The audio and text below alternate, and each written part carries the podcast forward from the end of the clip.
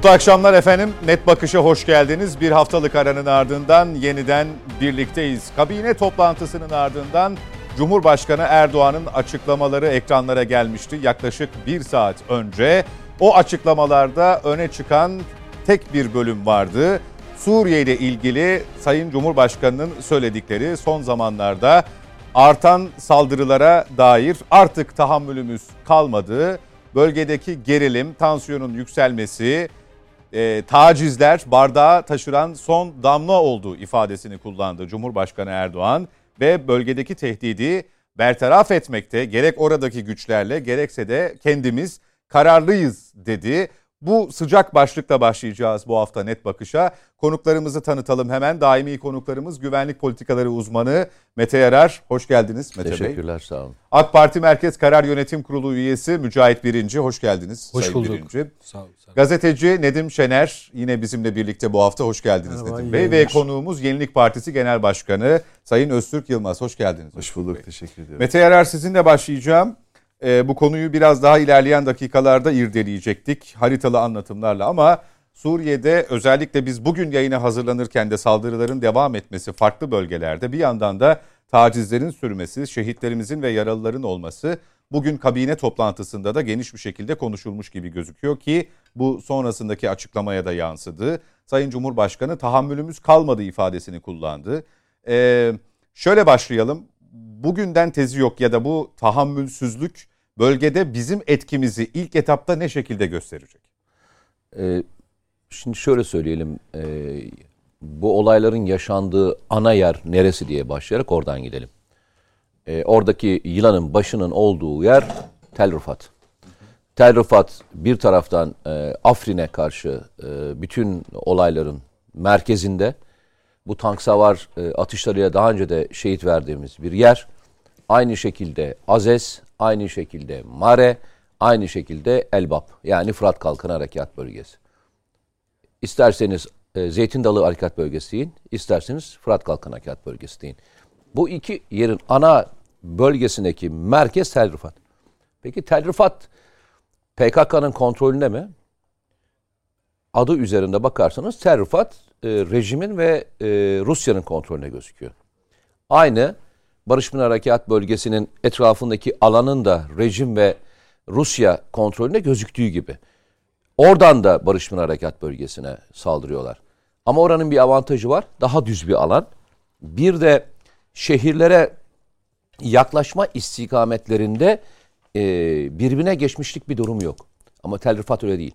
Tel Rifat e, merkezi hemen yakında. Elbab'ın hemen e, altındaki yerleşim yerleri birbirini görürsünüz. Yani karşılıklı olarak birbirine çok yakınlar. Ve bu tür faaliyetleri icra ettiklerinde tank savar silahların gelişmişlerin e, menzili e, işte 4 kilometre, 5 kilometre kullandığı şeye bağlı e, silahlara. Burada kullandıkları silahların çoğunluğu Rus yapımı e, kornet dediğimiz e, lazer e, güdümlü e, yarı lazer güdümlü silahlar. Yani en gelişmiş e, tank savar silahıyla saldırıyorlar. Bu tarafa geçtiğinizde yani e, Fırat'ın doğu tarafına geçtiğinizde bu sefer de Amerikan yapımı silahlarla saldırıyorlar.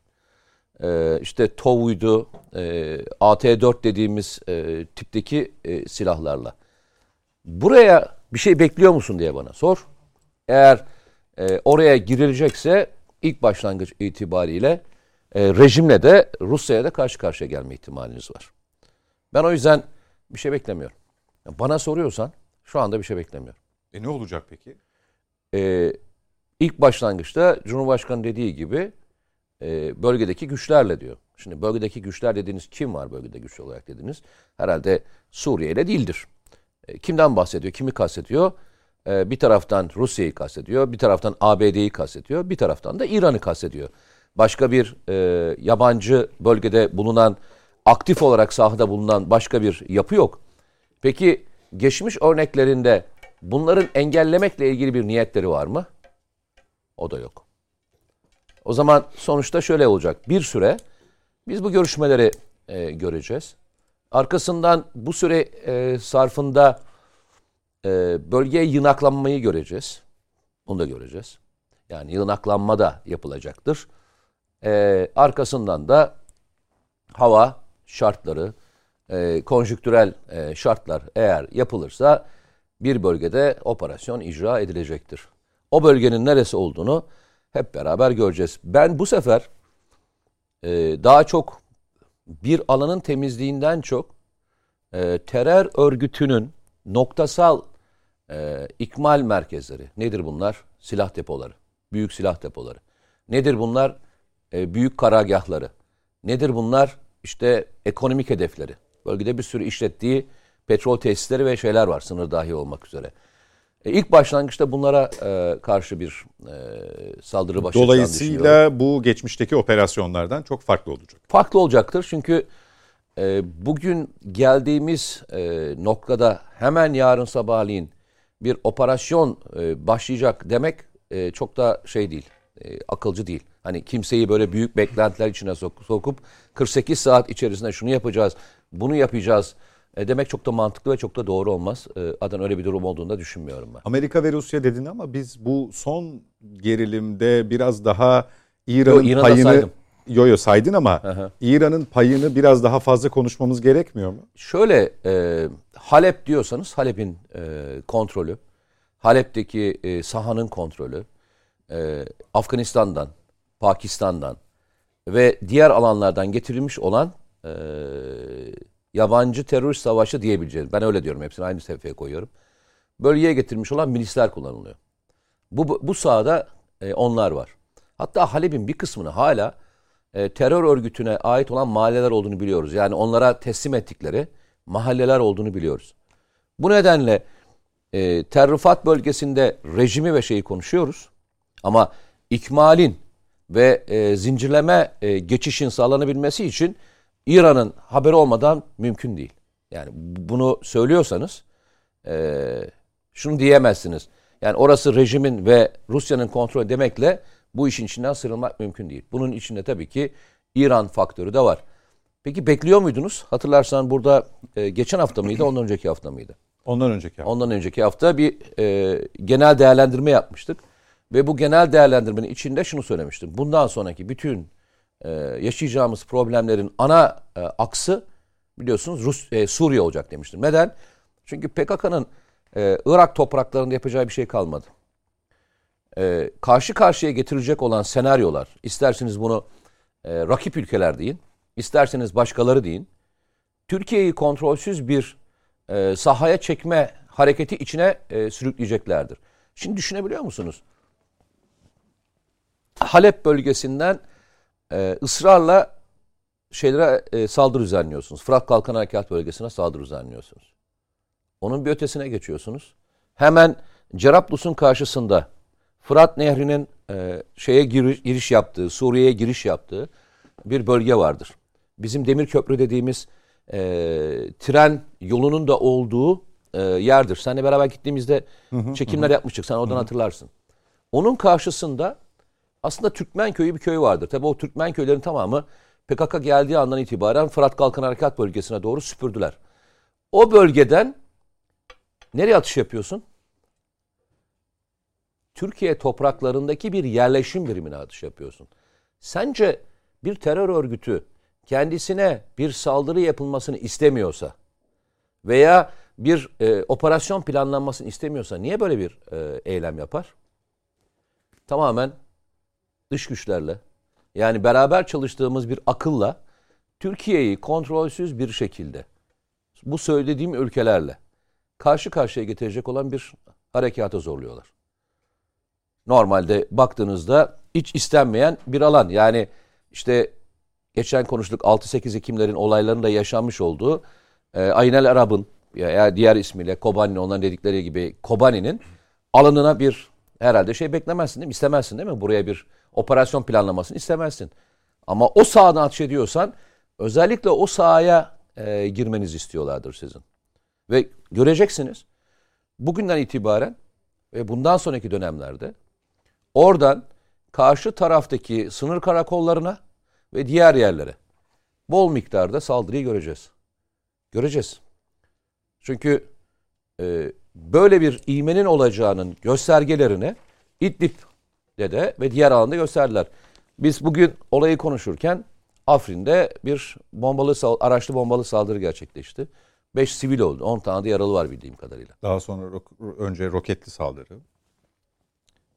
Arka arkasına yaşanan süreçler var. Son bir ayda verdiğimiz şey sayısını özellikle Mare bölgesinde e, konuşmaya gerek yok. Önce bir e, üst bölgemize saldırı yaptılar. Sonra aracımıza saldırı yaptılar. Arkasından şimdi bir tane daha aracımıza saldırı yaptılar. Bir de havan saldırısı yaptılar. Son bir ayda yanlış hatırlamıyorsam bu dördüncü saldırı ve e, şehit verdiğimiz olay. Bu nedenle e, karşı taraf dediğimizde yalnızca PKK'yı konuşmak çok da mantıklı olmaz. Burada PKK'ya bu alanı açanlar, bu eylemleri yapmasına müsaade edenler, teşvik edenlerin amaçlarını da sorgulamazsanız ve bunu doğru okuyamazsanız e, hata yapma e, payınızı arttırırlar. Türkiye'yi biraz daha kontrolsüzde etmeye çalışıyorlar. E, çok daha ani hareketler yapmasını istiyorlar. E, böyle bir şeyleri var, istek varzları var. Türkiye buna düşer mi? Düşmez. Ama o yüzden söylüyorum. E, topluma doğru mesajı verelim ki hani yarın sabah bir Barış Pınar Harekatı gibi bir harekat e, beklemesinler o yüzden söylüyorum. Peki. O baskıyı arttırır. Hem siyaset üzerinde hem de güvenlik güçleri üzerindeki baskıyı arttırır. Peki. Öztürk Bey, e, sahada yaşananlara baktığımızda durumu Türkiye'nin Rusya ve Amerika ilişkileri çerçevesinde mi değerlendireceğiz tamamıyla? Bu sayın son e, e, Sayın Cumhurbaşkanı'nın açıklamasını tahammül kalmadı noktasını aslında Mete Yarar biraz özetledi. Bugünden yarına ya da yarın uyandığımızda böyle bir operasyon geçmişteki operasyonlara benzer bir şey olamaz beklemeyelim dedi. İşte E, noktasal noktasal operasyonlar. Noktasal bekleyin. operasyon. Ee, düne kadar da karmaşık bir tabloyla karşı karşıyaydık. Daha da içinden çıkılmaz bir hal mi alacak, alıyor size göre? Yani ben bu konuda e, ki fikirlerimi çok net açıkladığım için kamuoyuna tekrar açıklamak istiyorum. Suriye'de ben bir buçuk iki yıldır e, gerek mecliste en az 10 10 defa basın toplantısı yaptım. Gerekse e, çıktığım televizyon kanallarında Suriye'de bu bölgede yani şu yeşil olan bölgeleri birleştirelim. Tek bölge yapalım ve tek idare yapalım. Yarın Suriye'nin toprak bütünlüğü olursa toprak bütünlüğü içerisinde bize yakın bir bölge oluşmuş olur. Bölünecekse de bu bölgeler kendi kaderini kendileri belirler ve bu bunlar gerekirse bağlanır bize bağlanır dedim. Ama bunu herkes dinliyor ve insanlara da böyle mantıklı geliyor ama işte bu e, gelin görün ki e, siyasette bir şey var. Böyle bir e, ego var. Yani benim dediğim olacak. Öyle bir şey yok. Siyasetin dış politikada öyle bir şey yok. Dış politikada akılla gitmek zorundayız ve iyi okumak zorundayız. Ben bunu görüyordum bu olayı. Türkiye mi benim dediğim olacak diyor. Ya Türkiye değil, siyasette, iç siyasetteki insanlar kabul ettiremiyorsunuz. Yani e, bir en kritik vatanla ilgili, milletin kaderiyle ilgili bir konu konuştuğunuz anda bile trollük yapıyorlar. Ya en artık en kritik konuda bile trollük yapıyor adam. Yani e, anlatamıyorsunuz. Yani beceremiyorsunuz. E, Dinlemiyor sizi. E, Dolayısıyla ülke kaybetsin ama o adamın e, egosu sarsılmasın. Çok yukarıdan bir bakış açısı var. E, Sanki ülke ona tapulu. O hata yapsa na- nasıl olsa böyle bu bir- konuyla da ilgili mi? bu konuyla da her konuyla da ilgili bakınız. Bu konuyla ilgili bakın ben bu bölgeleri bilen bir insanım. Bu bölgelerde görev yapmış birisiyim. Başka yolumuz yoktur. B, B seçeneği Türkiye'nin yoktur. B seçeneği yoktur Türkiye'nin. Burada ne olacak? Eğer siz burayı bölge yapmazsanız burada şimdi önden e, zaten geç kaldık ama şimdi yine olabilir. Bunu yapmazsanız bu defa ne olur biliyor musunuz? Sizi Afrin'den nasıl ki İdlib'den yukarıya ittiler. İdlib haritasını küçülttüler. İyice yani sınırınıza çek itiyorlar. Bu defa Afrin'den de itecekler. Barış Pınarı'ndan da Fırat Kalkanı'ndan da itecekler. Çünkü sizin çıkmanızı istiyorlar. Sizin çıkmanızı isteyen sadece Amerika değil. Rusya da istiyor, Esad da istiyor, İran da istiyor. Yani gerçekçi olalım. Bence bu dış politikayı e, işinde konuşan insanlar lütfen kulak versinler. Bakın ben, ben benim partim bunu e, şeyine yazmış. E, programına yazmış. Öyle havadan e, afaki e, saçma sapan bir düşünce olarak değil, ol, olacakları böyle öngörmüşüz. Tek tek de oluyor. Ben dedim kardeşim bak burayı yapmasanız buralardan saldırı başlayacak dedim. Ve oluyor. Oraya gidiyoruz. Neyi yapmasanız? Bölge ilan etmezseniz, orada size bağlı bir bölge yap, yapmazsanız, onu güçlendirmeseniz sonuçta ne olacak? Bölük pörçük yerler tek tek çıkacaksınız. Çıkaracaklar eğer yapmasanız bunu bakın. Bir daha söylüyorum. Yapmasanız ağır bedeli olacak. Türkiye'yi gurursuzlaştıracaklar ve bölgenin dışına atacaklar. Net. Bunu bir kere bunun şakası yok. Bizim önümüzde silahlı bir unsur var. Şimdi efendim kim var bununla? Bunu kim istiyor dedik. Bakın bu zamana kadar e, ne yaptı? PKK'yı kim kullandı burada? Amerika kullandı değil mi? Aynı anda kim kullanıyor? Rusya kullanıyor. Şimdi Esad da kullanacak PKK'yı. Çünkü zaten çekilirken Esad PKK ile anlaşarak o bölgeleri teslim etti. Yani benim ben daha önce de kullandı Tabii dolayısıyla. kullandı. Şimdi de kullanacak. Dolayısıyla burada üç tane düşman var. Yani Türkiye'ye karşı e, PKK'yı kullanacak. PKK'yı e, PKK'yı taşeron olarak kullanıp üzerimize sal, sal, saldırıp üzerimize havlattıracak üç tane ülke var. Amerika var.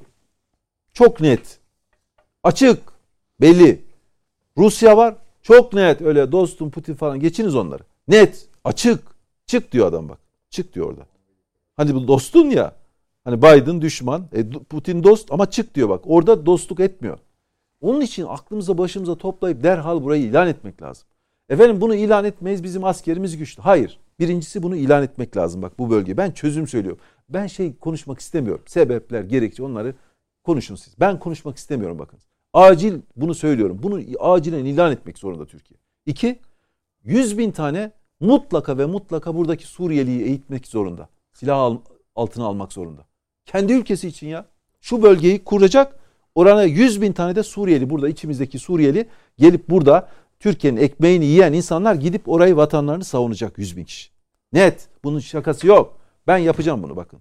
Ama hükümetin de yapsın ben alkışlayacağım. Kalkıp ilk desteği ben vereceğim.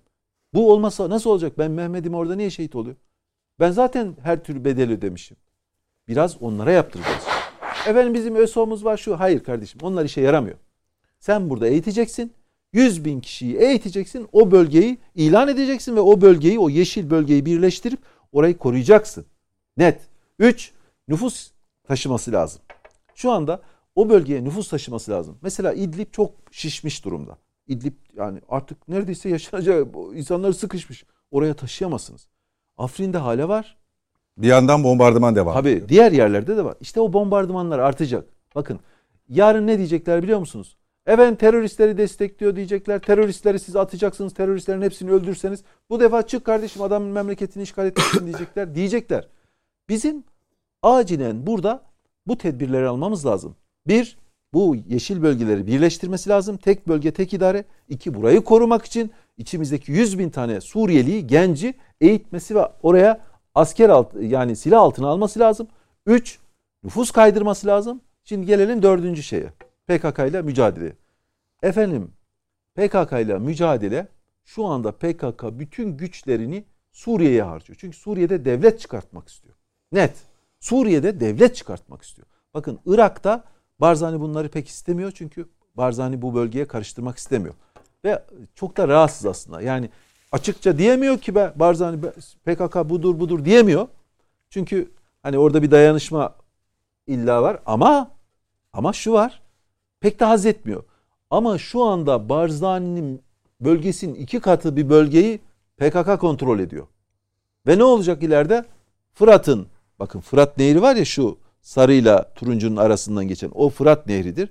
O Fırat Nehri ile Irak'ta şuradan geçen Dicle Nehri'nin ikisini PKK'ya verecekler Mezopotamya'yı. Bakın bunu açık açık söyleyeyim. Terörü devletleştirecekler. Diyeceksiniz olur mu? Oluyor işte. Afganistan'da Taliban'ı getirdiler başa. Taliban'ı devirdi terörist diye. Hala terörist yazıyor. Ama Taliban'la anlaştı başa getirdi. Burada da aynısını yapacak. Bunu şimdi görmek lazım. Bakın ben en çok kibirli insanlardan nefret ediyorum. Ben Türkiye'de gerçekten insanların yurtsever denen insanların bile sırf egosu için, sırf bunu ben niye demiyorum, başkası diyorsa ben bunu kabul etmiyorum demek için bize karşı geldiğini düşünüyorum. Bundan vazgeçelim artık. Yani bu ülkeyi eğer gerçekten seviyorsak, bu ülkenin hakikaten bir şey başına gelmesini istemiyorsak, bölgemizde güçlü olmak istiyorsak bunu yapalım. Bakın bunu ben söylüyorum hükümet yapsın. İlk mecliste basın toplantısını yapacağım ve alkışlayacağım. Çünkü sonuçta ülkeye fayda faydası olacak bunun. Bunun için geç kalmadık mı? Geç kal şu anda bile yapabilir ya. Yapsın. Geç kaldı. Yap, yapsın ya. Bakın bugün Milli Güvenlik e, kurul e, şey Kabine toplanıyor. toplantısı. Kabine toplanıyor. Ne konuşuyorlar kardeşim? Ne konuşuyorsunuz ya? İlan edin gitsin ya. Münasır ekonomik bölge. Bir yıldır iki yıldır bağırıyoruz orada çağırıyoruz ki ya şurayı ilan et, şurayı ilan et, şurayı ilan et. Yetmiyor. O adam gelip orada şey yapıyor. Sondaj yapıyor. Hadi bakalım gemiyi Ama canım yani hiç mi müzakere edilmesin Ya konuşulmasın? niye müzakere edeceksin? Senin münasır ekonomik Orada bir sürü egemenliğin- dinamik var. e, o, o e, şeyi yaparken Rumlar gidip e, İsrail'le münasır ekonomik bölgeyi ilan ederken bize mi sordu? Lübnan'la ederken bize mi sordu? Ondan sonra Mısır'la ederken bize mi sordu? Hiçbir şey- kimse bize bir şey sormuyor ki. O bize sorulması gerekmez miydi? Madem adam bize sormuyor, ben niye onlara sormak zorundayım? Ben anlamıyorum. Ya biz niye sormak zorundayız? Zaten tartışmalı bölge. Zaten tartışma çıkacak. Ben bölgemin sınırlarını belirlerim. Bu benim bölgemdir derim. Kardeşim nasıl ki Türkiye'nin sınırları belliyse kara sınırları, denizde de sınırımı belirlerim. Şimdi orada onu belirlemiyorsunuz. Burada bunu belirlemiyorsunuz. Bak orada onu belirlemiyorsunuz. Burada bunu belirlemiyorsunuz. Ege'de tartışma çıkıyor. Orada kıyameti koparacaklar. Türkiye'nin gözü oraysa oraya dikecek Türkiye. Ondan sonra sizin Akdeniz'de operasyon yapacaklar. Burada operasyon yapacaklar. Ben söylüyorum diyorum ki kardeşim artık savaş konsepti de değişti. Artık öyle tek cephede falan savaş hikaye.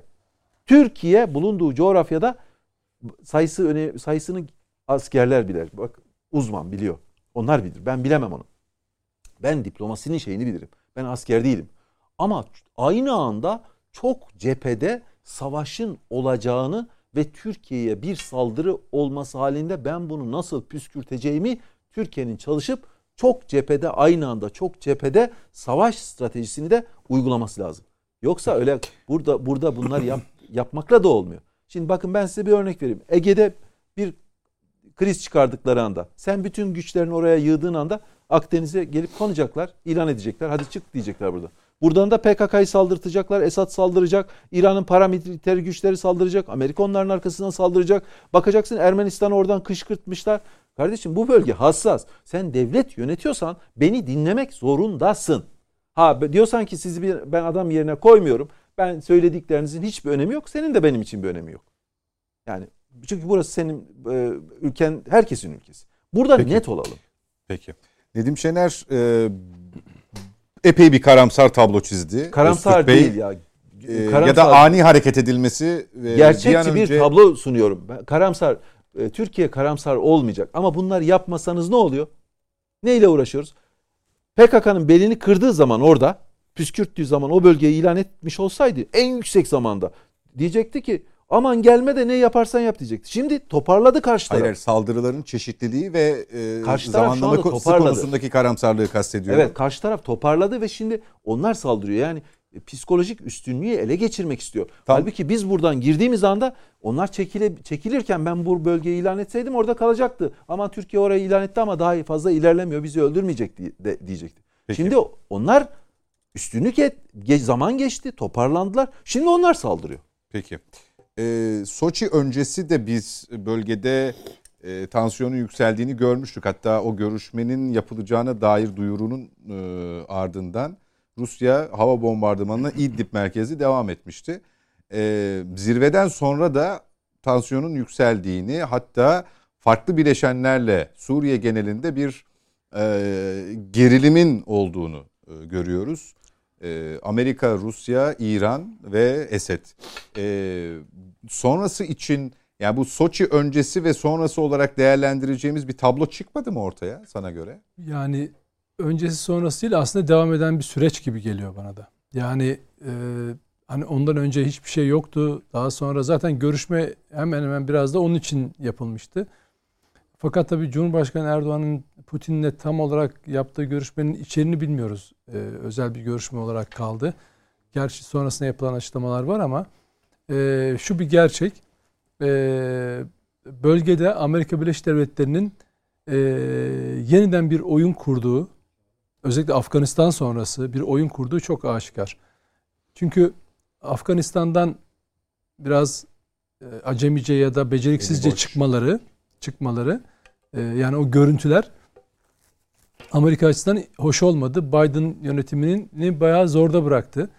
E, şimdi hemen arkasından yine Batı basınında e, Biden yönetimi ya da Amerika'nın e, Suriye'den de çekilebileceği e, yazıldı. Hatta bazı Arap ülkeleri, Bahreyn, Suudi Arabistan, Birleşik Arap Emirlikleri gibi ülkelerin e, Esad istihbaratıyla görüştüğünü, sonrası döneme hazırlık yaptığına dair haberler yayıldı, yazıldı.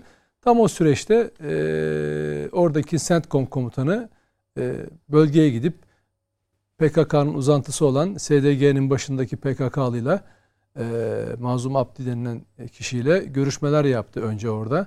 Sonra Amerika'ya e, oradaki e, Suriye Demokratik Meclisi'nden bir heyeti çağırdılar. Senatoda ağırladılar. Olaya bölgeye gidip siyasi e, askeri olarak yanınızdayız. İşte sizi destekleyeceğiz ve bölgeden çıkmayacağız derlerken aynı zamanda onların özellik e, peşinde koştuklarını bildiğiniz zaten amaç o. Öztürk Bey'in de söylediği gibi bir devletleşmeye giden bir süreç e, e, amaçlıyorlar. E, o özellik e, düşüncesinin de yanında olduklarını fiilen yüzlerine karşı söylediler. Yani hem askeri hem de siyasi olarak Amerika Birleşik Devletleri e, PKK'nın yanında duracağını gösterdi. Tabii bunu PKK'lılar bir devlet etsin, e, sahibi olsun falan değil. E, onun derdi yönetebileceği eğer bunu PKK e, eliyle yapacaksa e, onunla yürütmek ister. Orada bir toprak, e, bir zemin, bir e, bir bir ne derler üs hı hı. merkez elde etmek istiyor. Çünkü Bu zaten bugünün de Irak, meselesi değil. Efendim? Bugünün de meselesi. Bugünün de meselesi değil, değil ama yani e, Amerika işte yeni donanımlar, yeni silahlar da vererek işte zırhlı araçlarına e, Amerika bayrağının e, yerine işte PKK bayraklarının ya da e, YPG bayraklarının asılması gibi artık onları iyice orada yerleştiren, zorla da kabul ettiren bir süreç yaşıyor. Şimdi deminden Öztürk Bey'in söylediği yani şey olarak da stratejik olarak da Türkiye batı tarafın batı tarafında, batı sınırlarında da bir takım gelişmelerle meşgul edilirken Doğu Akdeniz'de aynı şekilde gerilim yaşarken Suriye'de de Amerika'nın eliyle bu yaşatılıyor. Dolayısıyla her tarafından çevrilmiş durumda. İran derseniz İran'la da e, benzer gerilimlerin yaşaması olasılığı var. E, Rusya ile ne, ne olduğunu herkes e, görüyor. E, Türk askerine yapılan saldırıların onların kontrolündeki merkezlerin olduğunu da görüyoruz. Dolayısıyla Türkiye gerçekten çok etrafı çevirmiş durumda şu anda.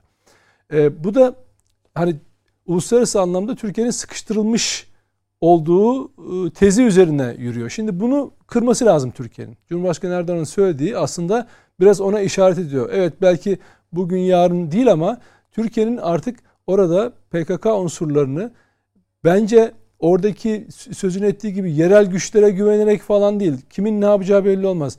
Daha önceki operasyonlarında olduğu gibi kendi askeri gücünü, kendi askeri varlığını e, ile oradaki PKK e, unsurlarını etkisiz hale getirecek her şeyi yapmalı. Çünkü şu bir gerçek, evet Türkiye sınırları içinde PKK'yı etkisizleştirdi, hareketsizleştirdi.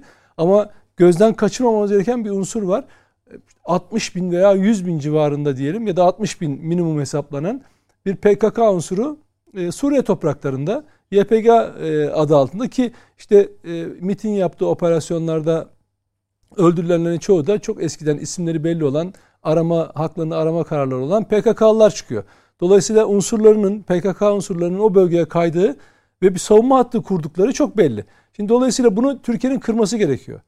Bunu öyle bir şey ki bunu yaparken PKK ile karşı karşıya geleceksiniz ama Amerika ile karşı karşıya geleceksiniz. Artık bunun zamanı e, yani ne zaman olur ben bilmiyorum ama Türkiye ile Amerika mutlaka bu sahada karşı karşıya gelmek durumuyla yaşayacak. Yani bunu Burada, bundan kaçamaz. Nedim'e bir, ne, Nedim'e bir e, katkı yapayım.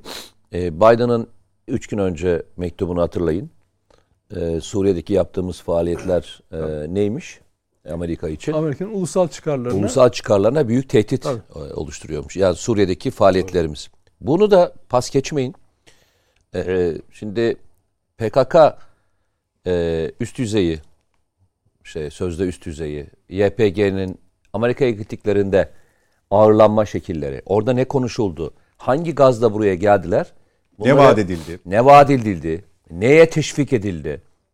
E, bu mektubu bundan bağımsız mı göreceksiniz? Bunların her birini bir kenara koyun. Öyle dediğim gibi PKK oradan Türkiye topraklarına hem de sivil yerleşim yerine bu ne demek biliyor musun? Normalde Birleşmiş Milletler'e göre sınır ötesine geçme e, ve işte belli bir e, yere kadar temizlik yapma hakkını verir otomatikman. Terörle mücadele kapsamında. Yanlış mı söylüyorum? Otomatikman kimse de ağzını açıp bir şey söyleyemez. Bak. Pursuit'tir onun şeyi. Tamam mı? Ağzını açıp kimse bir şey söyleyemez. Yani sen bugün gir oradan gir. Tamam mı? 40 kilometreye kadar git. Sana hiç kimse açıp da niye oraya girdin demez. Şu ona hakkı verir. Sınır ötesinden sana yapılan saldırı. Bir yerleşim yerine. Bunu sana niye yaptırdığını sorusunu hep beraber sorun. Onu soruyorum ben size. Niye bunu sana yapıyor? Bu neye e, seni niye çekmek istediklerini sorusuyla beraber gidelim. PKK buraya girmeni ister mi senin? İstemez. Böyle bir yasal hak vermek ister mi? İstemez. Peki niye yapıyor? Yani Karşında bir şey alacağı için. Yani Neyle çatışma- teşvik edildi işte. O yüzden Yani- çok doğru söylüyor. Tamamlayalım dedim. Ya Şener. şöyle, e, Mete'nin hatırlattığı Biden'ın e, o senatoya yazdığı Mektup. e, mektupta gerçekten ABD'nin ulusal çıkarlarından bahsediyor ve o ABD'nin ulusal çıkarları orada nedir onu tarif etmesi gerekiyor. Şimdi bütün bu aktörler Türkiye'yi okumasını çok iyi biliyor. Çünkü biz hani tabiri caizse içi dışı bir millet mi denir? Bizim gizlimiz saklımız yok mu denir? Nedir? E, dış dünya Türkiye'deki iç siyaseti okumasını biliyor. Türkiye'deki kutuplaşmayı biliyor. Tam bu süreçte işte Kürt sorunu diye Kemal Kılıçdaroğlu'nun ağzından bir bir bir tartışma duyuyoruz. Bir anda aktörler aynı Suriye'dekine benzer şekilde işte anayasanın ilk dört maddesini HDP'liler bunu özetle yapıyorlar. Anayasanın ilk dört maddesinin değişmesini isteyen e, işte Kürt sorunu bu, budur ancak böyle tartışabiliriz diyen PKK elebaşı Öcalan'ı e, adres gösteren bir tutum alıyorlar.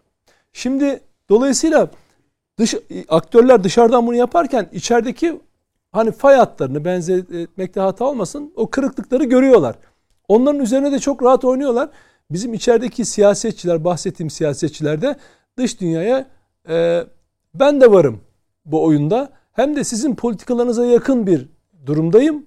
İşte Kürt sorunu var ben de onu çözebilirim. HDP muhataptır diyerek aslında bir mesaj veriyorlar. Bu dış dünyadan okunuyor.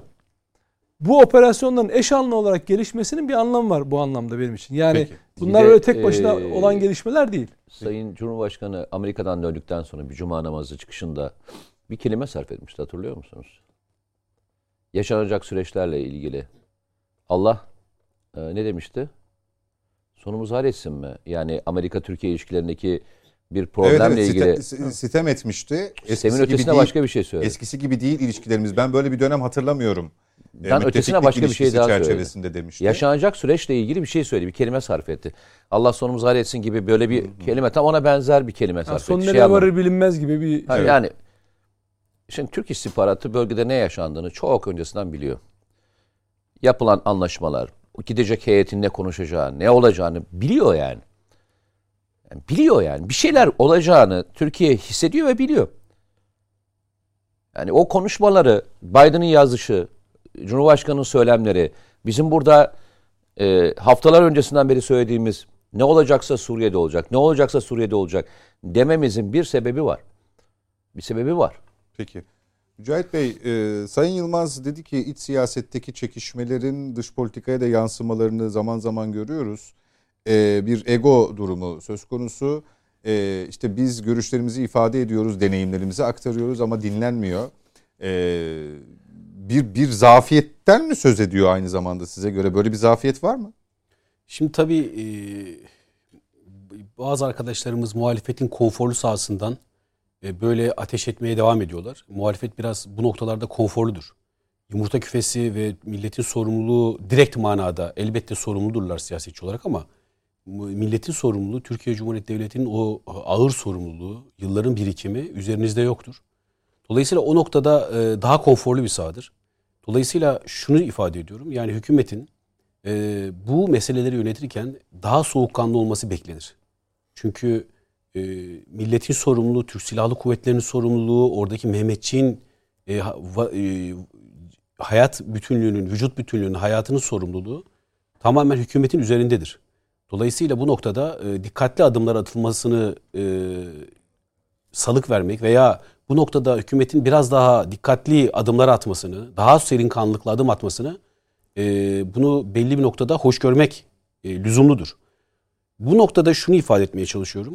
Şunu bir kere açık ve e, net bir şekilde ortaya koyayım. Bakın e, 15 Temmuz bu e, alçak kalkışmasından sonra yapılan bir operasyon var değil mi? Yani Türk Silahlı Kuvvetleri'nde e, general üniformasını gasp etmiş FETÖ'cü e, subayların, generallerin tasfiye edi- edildiğinden sonra veya tasfiye aşamasında hemen akabinde e, bir operasyon yapıldı. Suriye'nin kuzeyine. Niye o operasyon yapıldı ve nasıl yapıldı? Şimdi o operasyonun yapılma sebebi elbette ki orada oluşturulmaya devletin, Türkiye Cumhuriyeti Devleti'nin aklının o 4000 yıllık birikimin, o aklın öngördüğü orada bir terör devleti kurma noktasındaki e, hadiseye müdahale için yapılan bir harekattı. o. Harekat belli bir noktada, o harekat belli bir noktada hakikaten çok ciddi zorluklarla işte Mete Bey burada anlatır. Bize anlatıyor işte program e, öncesinde, yayın arasında o harekatın ne zorluklarla yapıldığına ilişkin beyanlarda bulunuyor. Şimdi o zor harekatı Türkiye Cumhuriyeti Devleti ve Türk Silahlı Kuvvetleri'nin kahraman askerleri o harekatın üstesinden geldiler. Çok e, başarılı bir şekilde üstesinden geldiler kahraman Mehmetçiğimiz. Bu minvalde şunu da unutmayayım. Ee, işte dün şehit olan e, dün şehit olan özel harekat polislerimize Allah'tan rahmet dileyelim. İsimlerini Kederli ailelerine yani başsağlığı. Şahin, Şahin ve Fatih Doğan. Evet. İki Başsağlığı dileyelim değerli e, ailelerine ve aziz milletimizin e, başı sağ olsun. Şimdi bu hakikaten e, bir satranç oyunu gibi bir hadisedir oradaki mesele. Çok e, çok devletli, çok unsurlu ve bu devletlerin dünya küresel güç olduğu bir hadise. Fakat e, şunu gözden kaçırmamak lazım. Bakın Türkiye'nin kararlılığını Sayın Genel Başkanımız ve Cumhurbaşkanımız biraz önce tabii atfedilen o e, ona atfedildiğini ben düşünmek dahi istemiyorum ama o o tür sözler yakışık almaz Sayın Cumhurbaşkanımız, Genel Başkanımıza karşı. E, son derece istişare yollara açık ve kurumsal hafıza noktasında, kurumsal tecrübe noktasında da e, son derece fayda sağlamaya yönelik istişari zeminler vardır devlet yönetiminde. Bunu en iyi işte milletvekili olan arkadaşlarımızın bilmesi lazım bu hadiselerin nasıl yürüdüğünü. Özellikle dış politika manasında uğraşan kardeşlerimizin bu devletteki devlet aklının nasıl işlediğini, dış politikada işte Birleşik Arap Emirlikleri'yle Birleşik Arap Emirlikleri'yle mesela örnek Birleşik Arap Emirlikleri'yle e, taban tabana zıt ve adeta bir siyasi çatışma halindeyken işte Birleşik Arap Emirlikleri e, emirinin e, işte bir ay sonra Türkiye'ye neden geleceği, Türkiye'de neden yatırım yapacağı, Muhammed Dahlan'ın Birleşik Arap Emirlikleri'ndeki durumunun ne olduğu hususlarını e, biraz düşünmek lazım. Bunlar nasıl bu hale geliyor? İşte bu bir devlet aklının işlediğini ve bir diplomatik e, hadisenin işte gerek istihbarat örgütleriyle gerek o e, soft power dediğimiz güç kullanmadan ama Türk Silahlı Kuvvetleri'nin gölgesini göstererek tıpkı Katar'da Suudi Arabistan'a karşı Katar'ı nasıl adeta Türkiye Cumhuriyeti Devleti'ni kurtardığı ve kotardığı gibi hadiseleri düşünmek lazım. Bu noktada tabii devlet yönetiminde devlet yönetiminde de bu noktada devlet yönetim- yönetiminde asla e, e, ego, dönemde asla bir, bencillik e, gibi bir şey söz konusu vardı ya, değildir. Mutra ile ilgili şeyi söylüyor. Şimdi e, bu e, bu hadiseyi bu şekilde baktığımızda Suriye'de de hakikaten çok parçalı ve dediğimiz gibi egemen devletlerin orada e, at oynattığı bir zemin görüyoruz Suriye'de. Fakat şunu ifade ediyorum bakın defalarca da ifade ettim. Ben Amerika Birleşik Devletleri'nin o bölgede kendi gücü olarak e, silahlı kuvvetleri olarak mevcut zaten mevcut mevcutu şu anda çok yüksek bir mevcutu yok Değil, değil. değil ama onların da kalacağı kanaatinde değilim.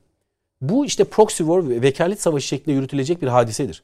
Fakat şu e, çok açıktır. Bakın Cumhurbaşkanımızın Amerika Birleşik Devletleri dönüşüyle Soçi dönüşündeki vurgularına dikkat edin. Bak Amerika Birleşik Devletleri dönüşünde e, böyle bir şeyle karşılaşmadığını, yıllardır böyle bir şeyle karşılaşmadığını, e, bu ilişkilerin hiç olmadığı kadar İfadesi gidişat hayra alamet değil. gidişat hayra alamet değil Doğru. gibi vurgularını ki Sayın Cumhurbaşkanımız bu noktalarda hakikaten çok soğukkanlı bir devlet adamıdır. Ama orada mesela bunu Son çok net bir şekilde bu ifadeyi kullanmaz. Tabii. Orada çok net bir şekilde gidişatın problemlerin ne düzeye geldiğini, bunların nasıl PYD'den, PKK'dan, YPG'den vazgeçmediklerini açıkça e, beyan etmiştir. Dolayısıyla tam tersi Soçi dönüşündeki e, Sayın Cumhurbaşkanımızın beyanlarını hatırlatalım. Adeta tam mutabakat şeklinde e, bir e, beyanı olmuştur. Yani birçok konuda uzlaşma vurgusu vardır Sayın Cumhurbaşkanımızın. Soçi dönüşündeki hadiseye. Tabii oradaki görüşmelerin içeriğini ben e, tabii bilmiyoruz. Burada e, içeriğinde ne görüşüldü, ne konuşuldu bilmiyoruz. Bilmememiz de doğaldır. Çünkü e, devletin s- sırrına, devletin güvenliğine ilişkin hadiseler konuşulmuştur. Suriye'nin geneline, bütünselliğine ilişkin benim kanaatim hadiseler konuşulmuştur. Ki şu anda Türkiye Cumhuriyeti Devleti bir kararlılık sergilemektedir. Bakın Sayın Cumhurbaşkanımız dedi ki, diyor ki buradan gelen tehditler kabul edilebilir değil. Dolayısıyla biz bunu gereğini yapacağız diyor Sayın Cumhurbaşkanımız. En son bunu söylediğinde işte bir gece ansızın gelebiliriz e, söylemini söylediğinde, kararlılığını gösterdiğinde E, ardından neler olduğunu, bölgede neler olduğunu, bölgede parametreleri, e, Türk Silahlı Kuvvetleri'nin ulaştığı teknolojinin parametreleri nasıl değiştirdiğini hep beraber izledik. Dolayısıyla böyle e, sitayişle, böyle bir panikle e, şey yapmaya, ayağa kalkmaya gerek yok. Türkiye Cumhuriyeti Devleti çok soğukkanlı bir şekilde MIT'iyle, Türk Silahlı Kuvvetleri'nin bölgedeki unsurlarıyla ve bölgede Türk Silahlı Kuvvetleri'ne bağlı ve benim kanaatime göre çok faydalı. Bakın orada Öztürk Bey'le ayrı, ayrışıyoruz. Hiçbir fayda getirmemiştir diyor. Öyle bir şey yok. Yani Afrin'de bu Özgür Suriye ordusunun nasıl e, sahada nasıl konuşlandığı, nasıl kullanıldığı, oradaki kurmay zeka ile birlikte Özgür Suriye ordusunun e, sahada nasıl savaştığı e, Barış Pınar Harekatı, Barış Pınar Harekatı onların en e, ön, aktif, önemli kullan, aktif, aktif kullanıldığı operasyondur. Evet. Yani şey anlamında kendilerini açtıkları evet, e, bir evet. operasyondur. Öztürk Bey'in söylediği biraz da çok parçalı yapıdan dolayı duyduğu endişe mi acaba? ben e, ben kesin tamamlasın, tamam, tamamlasın Mücahit Bey. Bitirsin. E, bu noktada işte Özgür Suriye ordusunu da orada e, çok aktif bir şekilde Türkiye Cumhuriyeti Devleti kullanmaktadır. Türk Silahlı Kuvvetleri ile birlikte onun emir komutasında Özgür Suriye ordu Özgür Suriye, Suriye Milli Ordusu. ordusu Milli Değil Ordusu, mi? Suriye Milli Ordusu doğru şu andaki. evet. Suriye Milli Ordusu kullanılmaktadır. E, burada bu noktada işte e, soğukkanlılık esastır. Devletin soğukkanlılığı esastır. Devlet şu anda soğukkanlılıkla bölgedeki hadiseleri gözlemlemektedir bütün unsurlarıyla Türkiye Cumhuriyeti Devleti sahadadır. MIT'i ile Türk Silahlı Kuvvetleri ile sahadadır. Ben Türkiye Cumhuriyeti Devleti'nin kurmay aklına, kurmay zekasına ve devlet aklına son derece güvenen bir arkadaşınızım. Buradaki herkes öyledir. E bu, bu sebeple şunu açıkça ifade ediyorum. Bakın terör nerede olursa olsun Suriye'nin kuzeyinde şu gördüğünüz e, haki renkli saha var ya işte bizim e, e, bizim e, şey yaptığımız, kontrol ettiğimiz bölgenin güneyinde kalan bölge bölgede de, de bu, bu unsurlar barınamayacaktır. Bak orta vadede o bölgede de bu unsurların barınmasına müsaade etmeyecektir Türkiye Cumhuriyeti Devleti. O kararlılık vardır. Hiçbir şekilde orada bir terör koridoru oluşturması, kantonlar kurulmasına asla müsaade etmeyecektir. Ve o Afganistan'da, Afganistan'da, e, Afganistan'da Amerika Birleşik Devletleri'ne bağlı unsurların o görüntülerini o PKK'lıların şu anda parya olan köle vaziyetinde Amerika'ya zincirle bağlı PKK'nın PYD'nin e, o Afganistan'dan da bir ders çıkartması gerekir. Oradan dersi çıkartacak olan biz değiliz. Oradan de, ders çıkart çıkartacak olan PKK, PYD unsurlarıdır. Amerika Birleşik Devletleri onları yalnız bıraktığında ne hale geleceklerinin göstergesidir o aynı zamanda. Peki kısa bir şey ekleyecekseniz evet. e, uzunsa reklamdan sonraya bırakacağım. İsterseniz e, bir iki dakikayla özetlersiniz diye düşünüyorum. Şimdi şöyle e, Mücahit Bey devlet aklından e, bahsediyor. Ben bir Türkiye'de bir devlet aklının gerçekten ne kadar kaldığını bilmiyorum. Parti aklı var. Sayın Erdoğan'ın aklı var e, ama devlet aklı işletiliyor mu bilmiyorum açıkçası. Çünkü bunlar bu söylediklerimle Parti bile... Parti aklıysa da müthiş işlemiş Birleşik Arap Emirlikleri yani meselesinde. Birleşik Arap Emirlikleri niye kavga ettiniz? Şimdi mesela orada başka şeyler var. Orada bir e, mafya e, e, lideri var diye niye şimdi ilişkiler gelişmek isteniyor? O da ayrı bir konu. Bir kere onlara girmek istemiyorum ben. Bakın şunu bile önerdiğim zaman bile ya buna bile itiraz eden bir akılda ne devlet aklı olabilir? Bu, bu devlet aklı falan yok ya. Sadece itibarsızlaştırma sözümüzü. Yani onu aşağı çekme. Ya ne nereden söylediniz? Biz zaten bunları düşünüyoruz. Siz ne yapıyorsunuz falan demeye getiriyor getiriliyor. Ben dolayısıyla bir devlet aklının Size somut olarak bir itiraz oldu mu Dışişleri Bakanlığı'ndan? Yani sen bunu yanlış düşünüyorsun işte gibi bir itiraz Yok, oldu mu? Ama yani şey mesela ben e, Dışişleri Bakanlığı'ndan itiraz gelmez yani Dışişleri Bakanlığı bir ne, şey ne tür bir itiraz oldu? Bir şey yapmaz, bir açıklama yapmaz. Ben mesela burada dinledim siz yani hiç itiraz evet. da olmadı yani. Şimdi o şöyle, bir şey. Mesela bu e, tek bölge e, söylemimizde e, böyle e, çok serin kanlı. Biz bun, burada serin kanlı davranıyoruz. Biz serin kanlı bir şekilde bu bölgeleri kaybetmek istemiyoruz yani. Almışız, bedel ödemişiz buraya. Yani niye biz bunu kaybedelim artık? Ya bir de şöyle bölgedeki bütün dinamikler değişmiş, şartlar değişmiş, ülkenin toprak bütünlüğünü çiğnemişler. Suriye'nin e, tabiri caizse çok affedersiniz neredeyse topraksal bütünlük açısından ırzına geçmişler. Bitmiş. Şimdi biz burada bir ön alamıyoruz. Bir adım atamıyoruz. Mesela burada e, toplayıp buranın güvenliğini sağlayabilmek için Amerika geliyor. Ta nereden geliyor? Bu sarı bölgede adam eğitiyor. Ya benim içimde 5 milyon mülteci var, Suriyeli var. Ben 100 bin tanesini eğitip de şuraya salamıyorum ki kendi ülkesini korusun diye.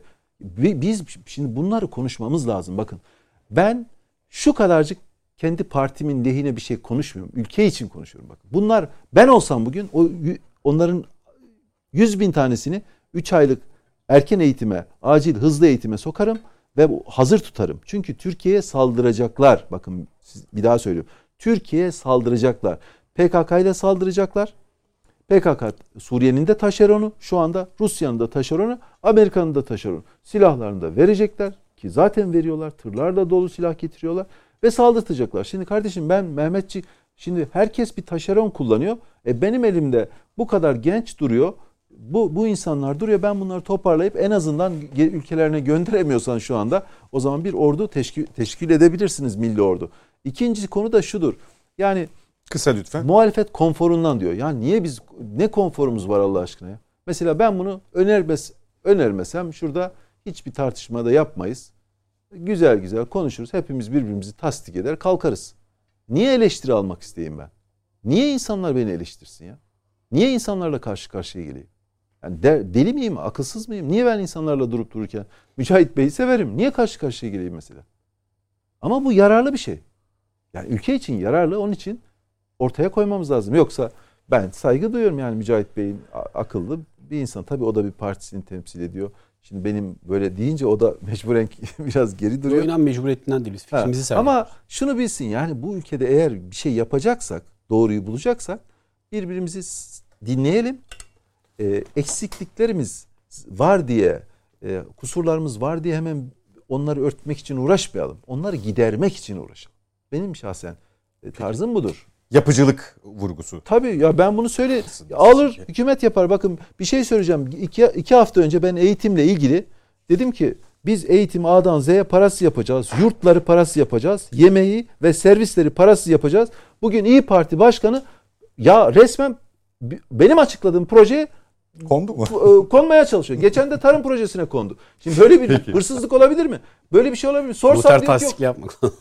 Ama ee, demek ki doğru bir şey yapıyoruz ki insanlar onu kopya edebiliyor. Etsin kardeşim ben de çıkar alkışlarım ya. Etsin. Keşke o e, dediğini o da yapabilse. Hükümet gelip bunları ilan edebilse. Çıkar bizi alkışlamayı biliriz ya. Biz sonuçta ülke için faydalı bir şey. Ben yani size de karşı bir şey söylemiyorum. Yani sonuçta biz iş bu noktaya geliyor ve bir, mesela Sayın Erdoğan Biden'la görüşseydi o açıklamayı yapacak mıydı? Yapmayacaktı. Peki görüşseydi bir şey değişecek miydi? Değişmeyecekti. Peki değişmediği halde bu açıklamayı yapmayacaktı. Dostum yine Biden diyecekti. Ya o içerik olarak bir şey değişsin artık şu memlekette. Bir şey değiştirelim. Peki. Ara vakti efendim. Reklama gitmek durumundayım. O aranın ardından net bakışa konuklarımızla ve diğer konularla devam edeceğiz. Bizden ayrılmayın.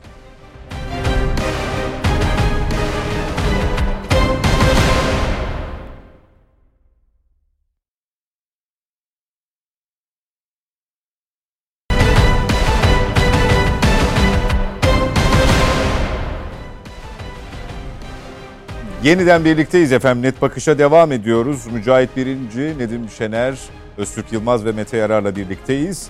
İlk etapta Suriye konusunu geniş bir şekilde tartıştık, masaya yatırdık. Şimdi biraz e, içeriye döneceğiz. E, bu Suriye'yi konuşurken aslında Nedim Şener biraz değinmişti. İçişleri Bakanı Süleyman Soylu'nun dünkü açıklamaları vardı. E, Kandil'de hazırlanan bir belgenin e, PKK tarafından hazırlanan bir belgenin HDP'ye gönderildiğinin tespit edildiğini kamuoyuyla paylaştı. Belgede HDP'nin izleyeceği siyasi yol haritasından tutun da birçok konuda talimat içeren ifadelere yer verildiği yine Sayın Bakan'ın ağzından duyuruldu.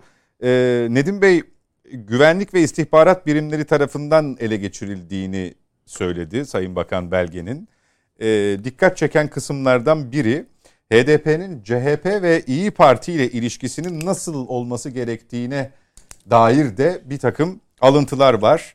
E, dolayısıyla diyor Sayın Bakan artık CHP ve İyi Parti adına HDP ile kurulan her temas, e, o demiyor da ben bunu soru haline getirmiş olayım.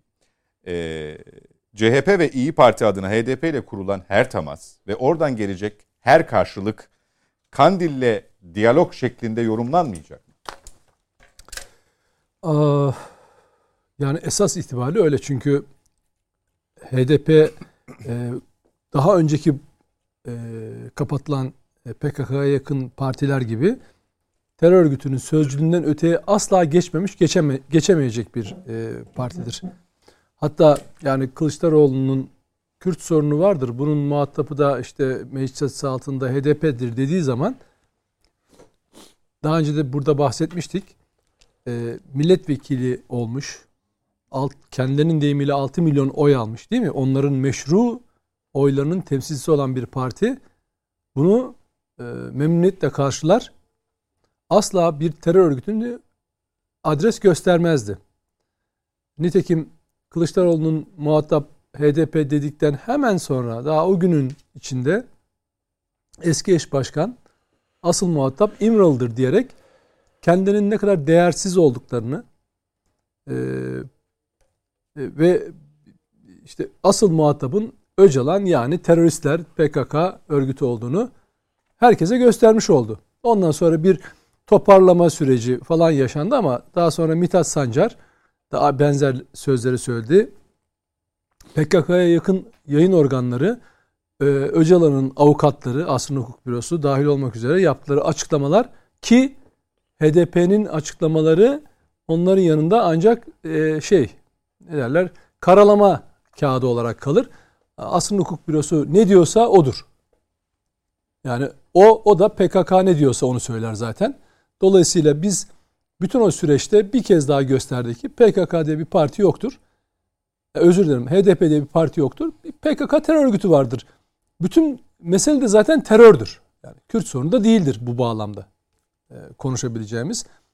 Zira e, şu anda işte Kürt sorunu diye e, bir tartışmayı açan Kılıçdaroğlu günler geçmesine rağmen, haftalar geçmesine rağmen daha önce olduğu gibi kulağın üzerine yatacak. Hiç böyle bir şey söylememiş gibi. Böyle bir konuyu açmayacak bile. E, ve e, uyu, uyutmaya yatacak. Sadece bunun bir seçim seçime yönelik bir taktik olduğunu biz ileriki zamanlarda daha net göreceğiz.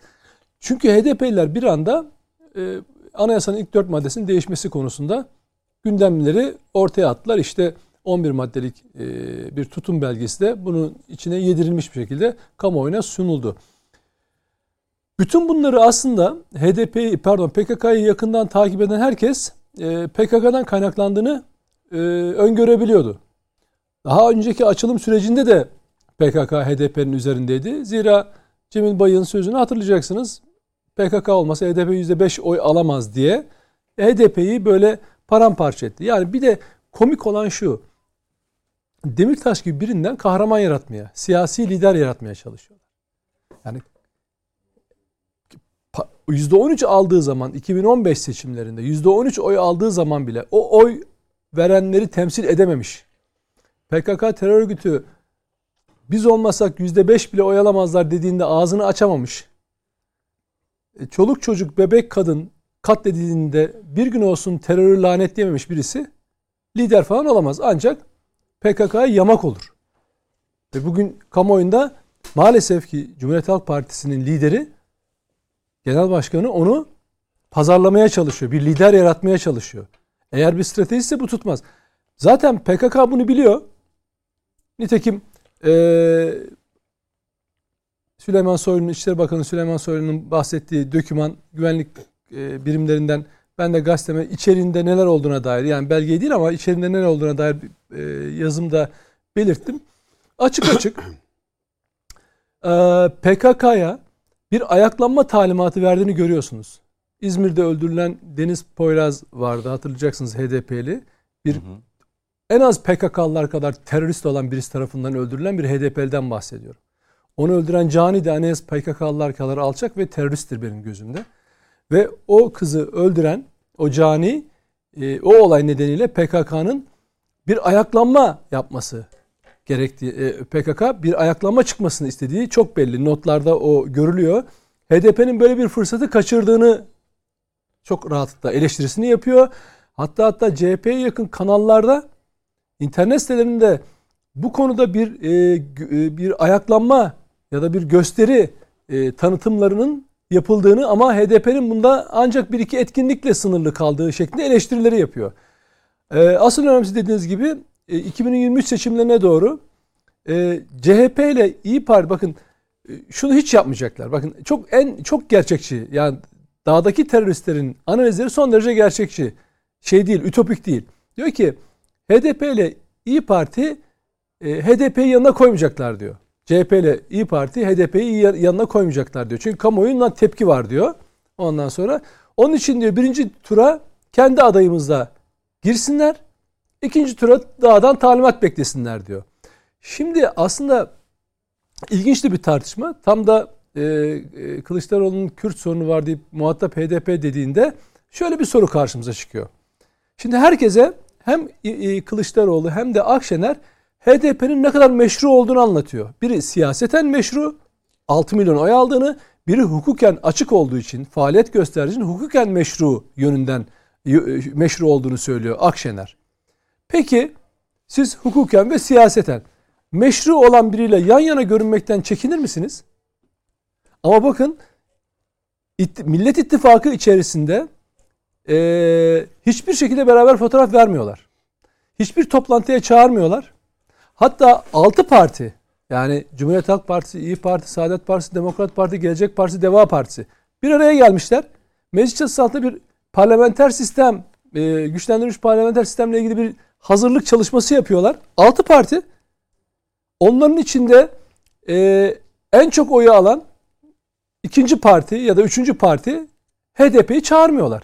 O da mecliste, mecliste olmayan Gelecek Partisi, Deva Partisi'ni, Demokrat Parti'yi e, pardon Gelecek Partisi ve Deva Partisi'ni e, çağırmıyorlar. Ya özür dilerim çağırıyorlar toplantıya ama mecliste kendilerinin meşru dediği ve temsil edil halkı e, seçmenleri temsil eden bir partiyi parlamenter sistemle ilgili toplantıya çağırmıyorlar. Hani bu ne perhiz bu ne lanet hırsı. Hani meşruydu.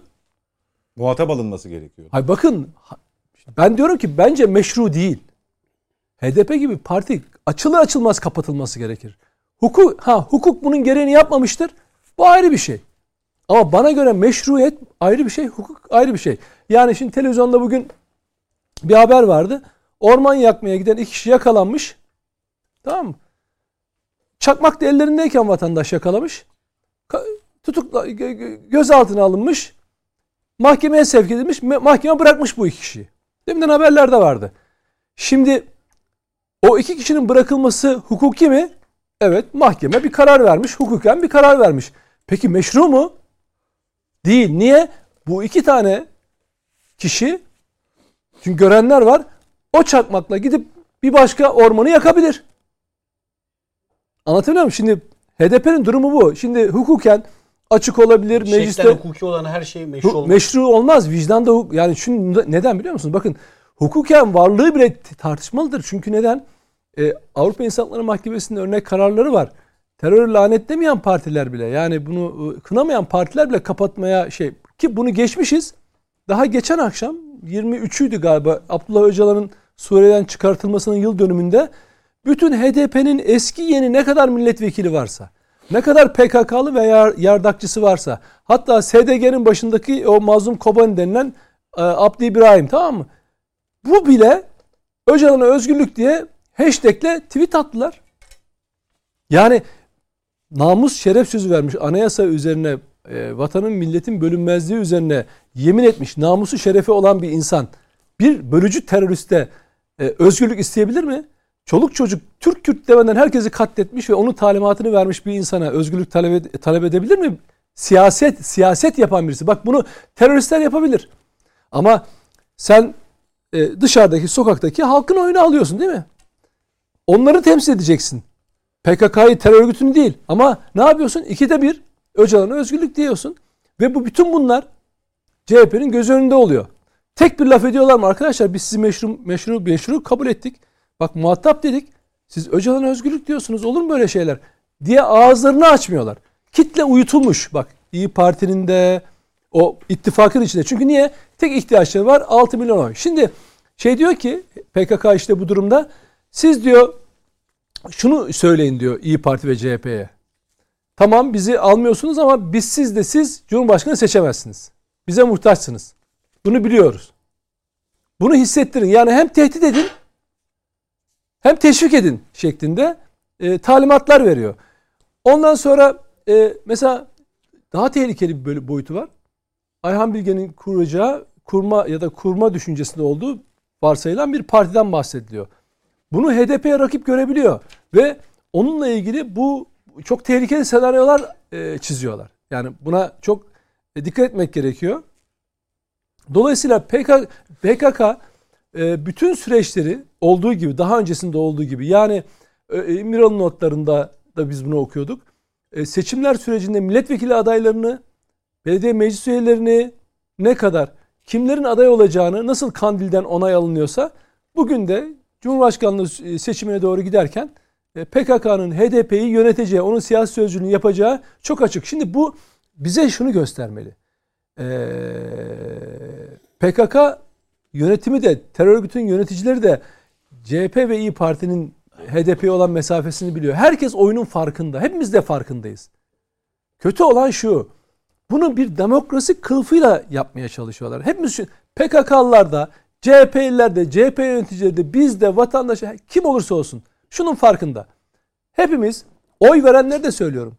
Oy verenler de HDP'nin PKK'nın siyasi kolu olduğunun farkında. Onu bile bile oy veriyorlar. Ve ben bunun benim askerime sıkılan kurşundan farksız olduğunu söyledim. Bir insan, izzeti nefsi olan bir insan yine söylüyorum. Ne derlerse desinler bir terör örgütünün uzantısına oy vermez. Peki. Vermez. Şimdi bu oyunu herkes biliyor. Nedir, nedir basit hesap? HDP'liler nasıl olsa istese de istemese de e, Cumhur İttifakı'nın karşısında kim varsa onu destekleyecekler. Çünkü hesap şu. E, biz önce bir şu Erdoğan devirelim. Ne olursa olsun. Bunu liberal yazarlar var. O bütün süreçlere destek veren liberaller aynen böyle yazıyorlar. Erdoğan'ı devirmek için bunu yapın. Sonra hesaplaşırsınız. Aynen bu akılları veriyor ve onlar da bunu biliyor. Herkes de buna oynuyor. E önce bir Erdoğan devirelim. Sonra kendi aramızda bunu şey var. E, İyi Partili etkili bir milletvekili bile yazdı. Ya diyor önce diyor işimizi halledelim diyor beraber. Sonrasına Sonra bakarız. ayrılıkları ayrıldığımız konularda konuşur ele alırız falan diyor. Oyun bu kadar basit net oynanıyor. Şimdi buradan bir siyaset çıkar mı? Buradan vatan sevgisi çıkar mı? İşte insanlar buna bakacaklar gelecekte. Yani ben kime oy veriyorum? Benim oy verdiklerim ki e, kimlerle işbirliği yapıyor ve ben bunu yaparken kendimi vatansever, Atatürkçü, milliyetçi, ulusalcı diyebilecek miyim? Yarın aynaya bakabilecek miyim? Çünkü siz bir dönem öncesi AKP'yi açılım süreciyle eleştiriyorsunuz. E bugün çok daha beterini, o gün yaşanmış bir tecrübe var. Acı sonuçları olan bir tecrübe var. Tecrübe var. Ama bugün daha beterini insanları böyle acıta acıta e, ne derler onu böyle hani olayları kanırta kanırta, kanırta, kanırta diyelim. Yani e, amiyane tabiriyle insanların gözüne baka baka bunu yapıyorsunuz. Peki. Teşekkür ediyorum Nedim Bey. Ee, Sayın Birinci e, o belgeden Nedim Şener'in bugünkü yazısında konusu tamamı e, var aslında. HDP'nin bir anlamda CHP ve İyi Parti'yi hani HDP olmadan kazanamazsınız e, söylemini onlara iletin. Yani bu ittifakın içinde yer almayacağının farkında. e, HDP bunu biliyor. E, Hatta kan... birinci tura da kendi adayıyla evet, çıksın. Evet kendi adayıyla Rahatsız çıksın e, konusunda diye. bir salık da veriliyor. Evet e, HDP olmadan da seçimi kazanma ihtimallerinin olmadığı hatırlatılıyor. HDP'nin bu partilere bize doğru yaklaşırsanız biz de yerel seçimlerdeki gibi evet. yaklaşabiliriz. Aksi takdirde kaybedersiniz biçiminde onlara bir yandan tehdit bir, yer, bir diğer yandan da umut vermesi gerektiği ifade ediliyor diyor. Bir, bir başka başlık kapatmaya karşı hazır olun. Siyasi yasaklara karşı ekipler oluşturun. Bu anlamda örgütlenin. Bilgen hadisesini de söyledi Nedim Şener e, karşıya çalışacak Ayhan Bilge'nin yeni parti kurma çalışmaları çerçevesinde yürüttüğü faaliyetlere de değiniliyor. Ne dersiniz? Tabii şimdi devletin bekası ve milletin bütünlüğü üzerinden e, siyaset kurulmaz. Bu siyasetin üstü bir e, durumdur. Devletin bekası, milletin bütünlüğü, bölünmez bütünlüğü. Bunun üzerinden siyaset yapanlar, bunun üzerinden siyasi stratejilere Buna girenler. Karşı. Tabii bunun, bunun buna karşı hı hı. siyaset üretenler, siyasi stratejiye girenler amaçları her ne sahip olursa olsun oy mudur, samimiler midir? Ondan sonra HDP'yi gerçekten içselleştirmişler midir bizi ilgilendirmez. Burada onun üzerinden siyaset yapanlar hakikaten milletin sinesine ve duvara toslayacaklardır. Çünkü devletin egemenlik hakları ile alakalı bir durumdur bu. Bu siyaset siyaset değildir bu. Dolayısıyla e, özellikle o işte açılımda çözüm süreci dediğimiz hadisede çok iyi niyetle başlayan hadisenin HDP ve PKK tarafından nerelere evrildiği, nerelere getirildiğini biz çok e, tecrübe bir e, Türkiye tecrübe etti. Şimdi o tecrübenin de tabii bir maliyeti oldu.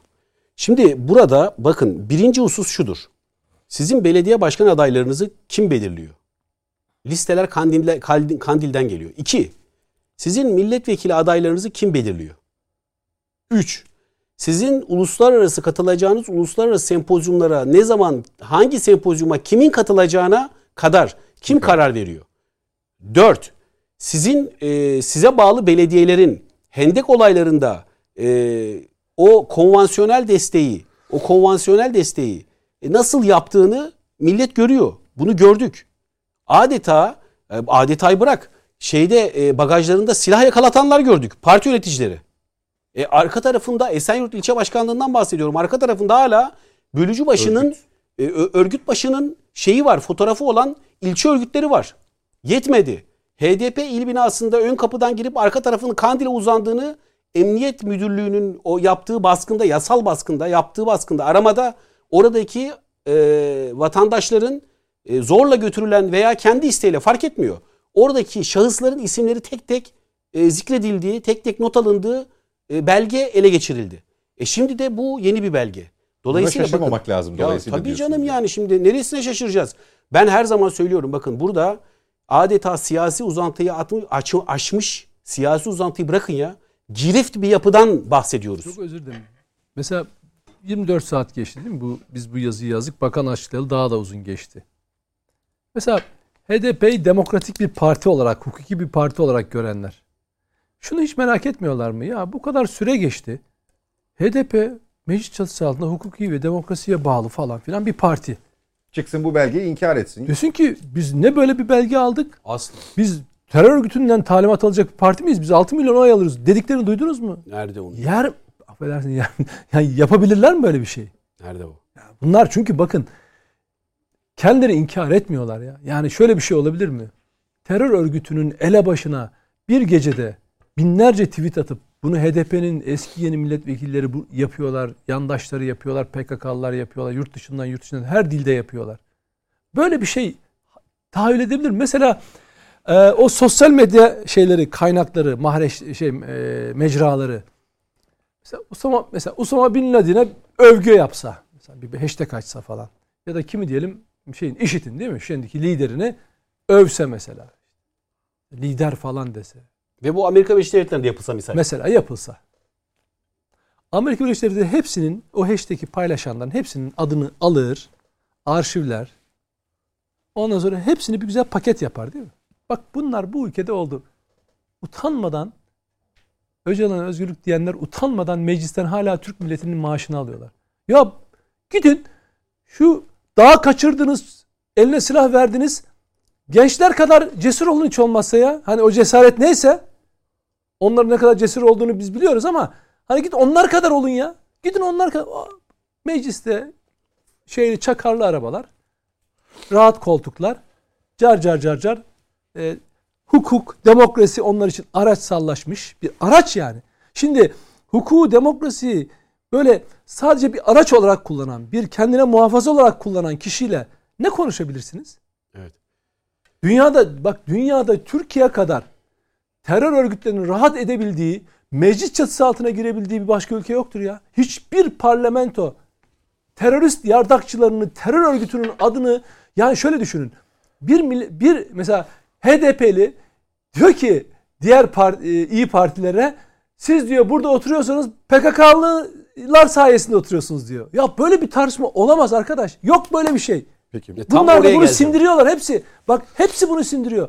Böyle bir ülke yok. Böyle bir siyaset, böyle bir şey yok ya. Nedim Bey doğru söylüyor. Şimdi Mücahit. şu e, bakın e, PKK'nın o talimatı vermesine gerek yok ki. Zaten HDP, zaten HDP bunların meclisteki sıralarını dönerek gerek İstanbul Büyükşehir Belediyesi'nde kastederek gerek Ankara'yı da e, işte büyük şehirleri bakın biz kazandırdık size.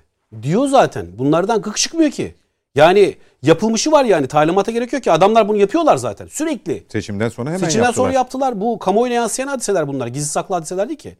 Şimdi bu e, minvalde bakın terörle girift olmuş, teröristlerle girift olmuş bir yapıdan bahsediyoruz. Ben buna siyasi yapı falan demiyorum. Tırnak içerisinde bir siyasi yapıdır bu. Çok e, yani amorf bir durum söz konusu burada. Garip bir hal. Türkiye'ye özgü bir haldir bu. Bakın söylüyorum 68. 69. maddeleriniz varken anayasada. Bunları işletmeniz elzemdir. Burada efendim siyasi neticesi ne olur? Fakat o o siyasetin işidir. O bizim işimiz. Yani orada siyaset üretmek, hukukun vereceği karara, Türkiye'nin demokratik sistemini koruma noktasında hukukun vereceği karara e, sonuç üretmek, e, bunların e, işte sebeplerini halka anlatmak siyasetin vazifesidir. Söylüyorum bakın böyle demokratik bir ülkede, demokratik bir ülkede ardınızda silahlı kuvvetlerle, yasa dışı silahlı kuvvetlerle, yasa dışı silahlı örgütle demokrasi sahasını daraltmak hiçbir siyasi yapının hakkı değildir, haddi de değildir. Ya bunun daha nasıl izah edilebilir bu? Yani o kadar kanıksanmış bir vaziyet var ki Türkiye'de hakikaten bahsettiği ya çakarlı arabalar işte onların işte arkalarında taşınan bilmem neler e, işte terör örgütüne sağlanan lojistik destekler falan ya bunlar gözümüzün önünde oldu. Bir de istisna yok. Yani bir e, tak çalışması Twitter üzerinden sosyal medyadan yürürken ya istisna yok. Adamların hepsi bu işin içindeler zaten. Hani bazen romantik söylemler yapılıyor ya. İşte efendim bu şu suç şahsiymiş. Şahsı cezalandırılmış gibi kaçak dövüşmeye gerek yok. Ya hepsi işin içindeler ya. İşin dışında olan birisi yok ki. Siz eleştiren cesur birini gördünüz mü HDP'de? Ya kardeşim terör örgütünün silahının altında siyaset yapılmaz diye çıkış yapan birini gördünüz mü? Göremezsiniz. Yoktur öyle birisi. Peki. Bu noktadan değerlendirmek lazım. Bakın yüksek ateşli bir hadisedir bu. Çok sürdürülebilir bir hadise değildir. Kanıksanmış bir haldir ama kanıksanabilecek bir hadise değildir demokratik ülke açısından. Ya biraz önceki örnek nasıl daha nasıl örnek verelim? Bak Amerika Birleşik Devletleri'nde e, artık IŞİD'le, DAEŞ'le siyasi bağı çok kuvvetli olan DAEŞ'in e, posterlerini arkasında ilçe başkanlıklarında barındıran Arizona ilçe başkanlığında DAEŞ'in örgütün başının fotoğrafın arkasında barındıran bir adam düşünün ya. Ya böyle bir siyasi yapıya hangi demokrasi müsaade eder? Olmaz. Peki. Bu olmaz, yürümez. Biz siyaset üreteceğiz. Bakın bizim Kürt, Kürt kardeşlerimiz onlara işte PKK ile iş tutun diye ben orada katılmıyorum. Burada söylendi ama ben o kanaatte değilim. Bak bunlara Kürt kardeşlerimiz dağda silahlı örgütle iş tut diye oy vermiyor bunlara. Yani siz gidin onlarla iş tutun. Onlarla birlikte yürüyün diye oy vermiyor. Şans tanıyor. Fakat şu var. Oradaki Diyarbakır annelerinin direnişine de burada vurgu yapmak istiyorum. Oradaki, oradaki anneler hakikaten ilk başta böyle şeyler yapılamazdı. İşte HDP'ye, PKK'ya karşı bu tarz çıkışlar yapılamazdı bölgede. Oradaki Diyarbakır anneleri belki içinden çoğu da çoğu da o siyasi tırnak içerisinde siyasi partiye oy verdiler biliyor musunuz? Bazıları vermiştir ya. Onlar bölgenin vatandaşları, bölgemizin vatandaşları. Ya verdik diyor zaten. Şimdi evet açıkça şimdi bakın burada ciddi bir e, toplumda da artık e, temel bulmayan ciddi bir yapıdan bahsediyoruz. Bir e, amorf artık iç içe geçmiş, girifleşmiş bir halden bahsediyoruz. Bu kaldırılabilir, yürütülebilir değildir. Bu ve benzeri yapılar siyasetin alanında Türkiye'de olmamalıdır, olamamalıdır. Ona ona e, göre bazı düzenlemelerin yapılması zamanı gelmiştir. Bu yüksek ateşli bir haldir, kaldırılabilir bir hal değildir. Bunu kanıksamayacağım. Ben hiçbir zaman bunu kanıksamayacağım. Öztürk Bey belgede dikkat çeken ifadelerden biri de e, HDP'nin Lübnan, Mısır ve Irak gibi ülkelerde temsilcilikler açması ve Türkiye aleyhine olacak çalışmalar yürütmesi talimatı Evet. e, var. Bu dikkat çeken bir şey. Nedim Şener'in e, tespiti belgede yazılanların bir süredir uygulandığına yönelik sadece HDP'nin terörist PKK'lılardan talimat alan bir yapı olduğunu bir kez daha ortaya koyduğuna vurgu yapıyor. Şimdi e, öncelikle şunu açıkça söyleyeyim. Ben mesela bu belge deyince e, Nedim Bey özel olarak bunu almıştır. E, İyi bir gazeteci ve eminim o aldığı bilgileri, ona verilen bilgileri hepsinin gazeteciliğin namusuna uygun olarak yazmıştır. Onda benim en ufak bir eksiltmeden. e, tereddütüm yok. Ama ben mesela şuradayım. Kardeşim İçişleri Bakanı sen niye bu belgeyi yayınlamıyorsun? Hele yayınla bakalım önce bu belgeyi. Sen bundan niye korkuyorsun madem böyle bir belge var? Bu belgede yayınlanmayacak ne var?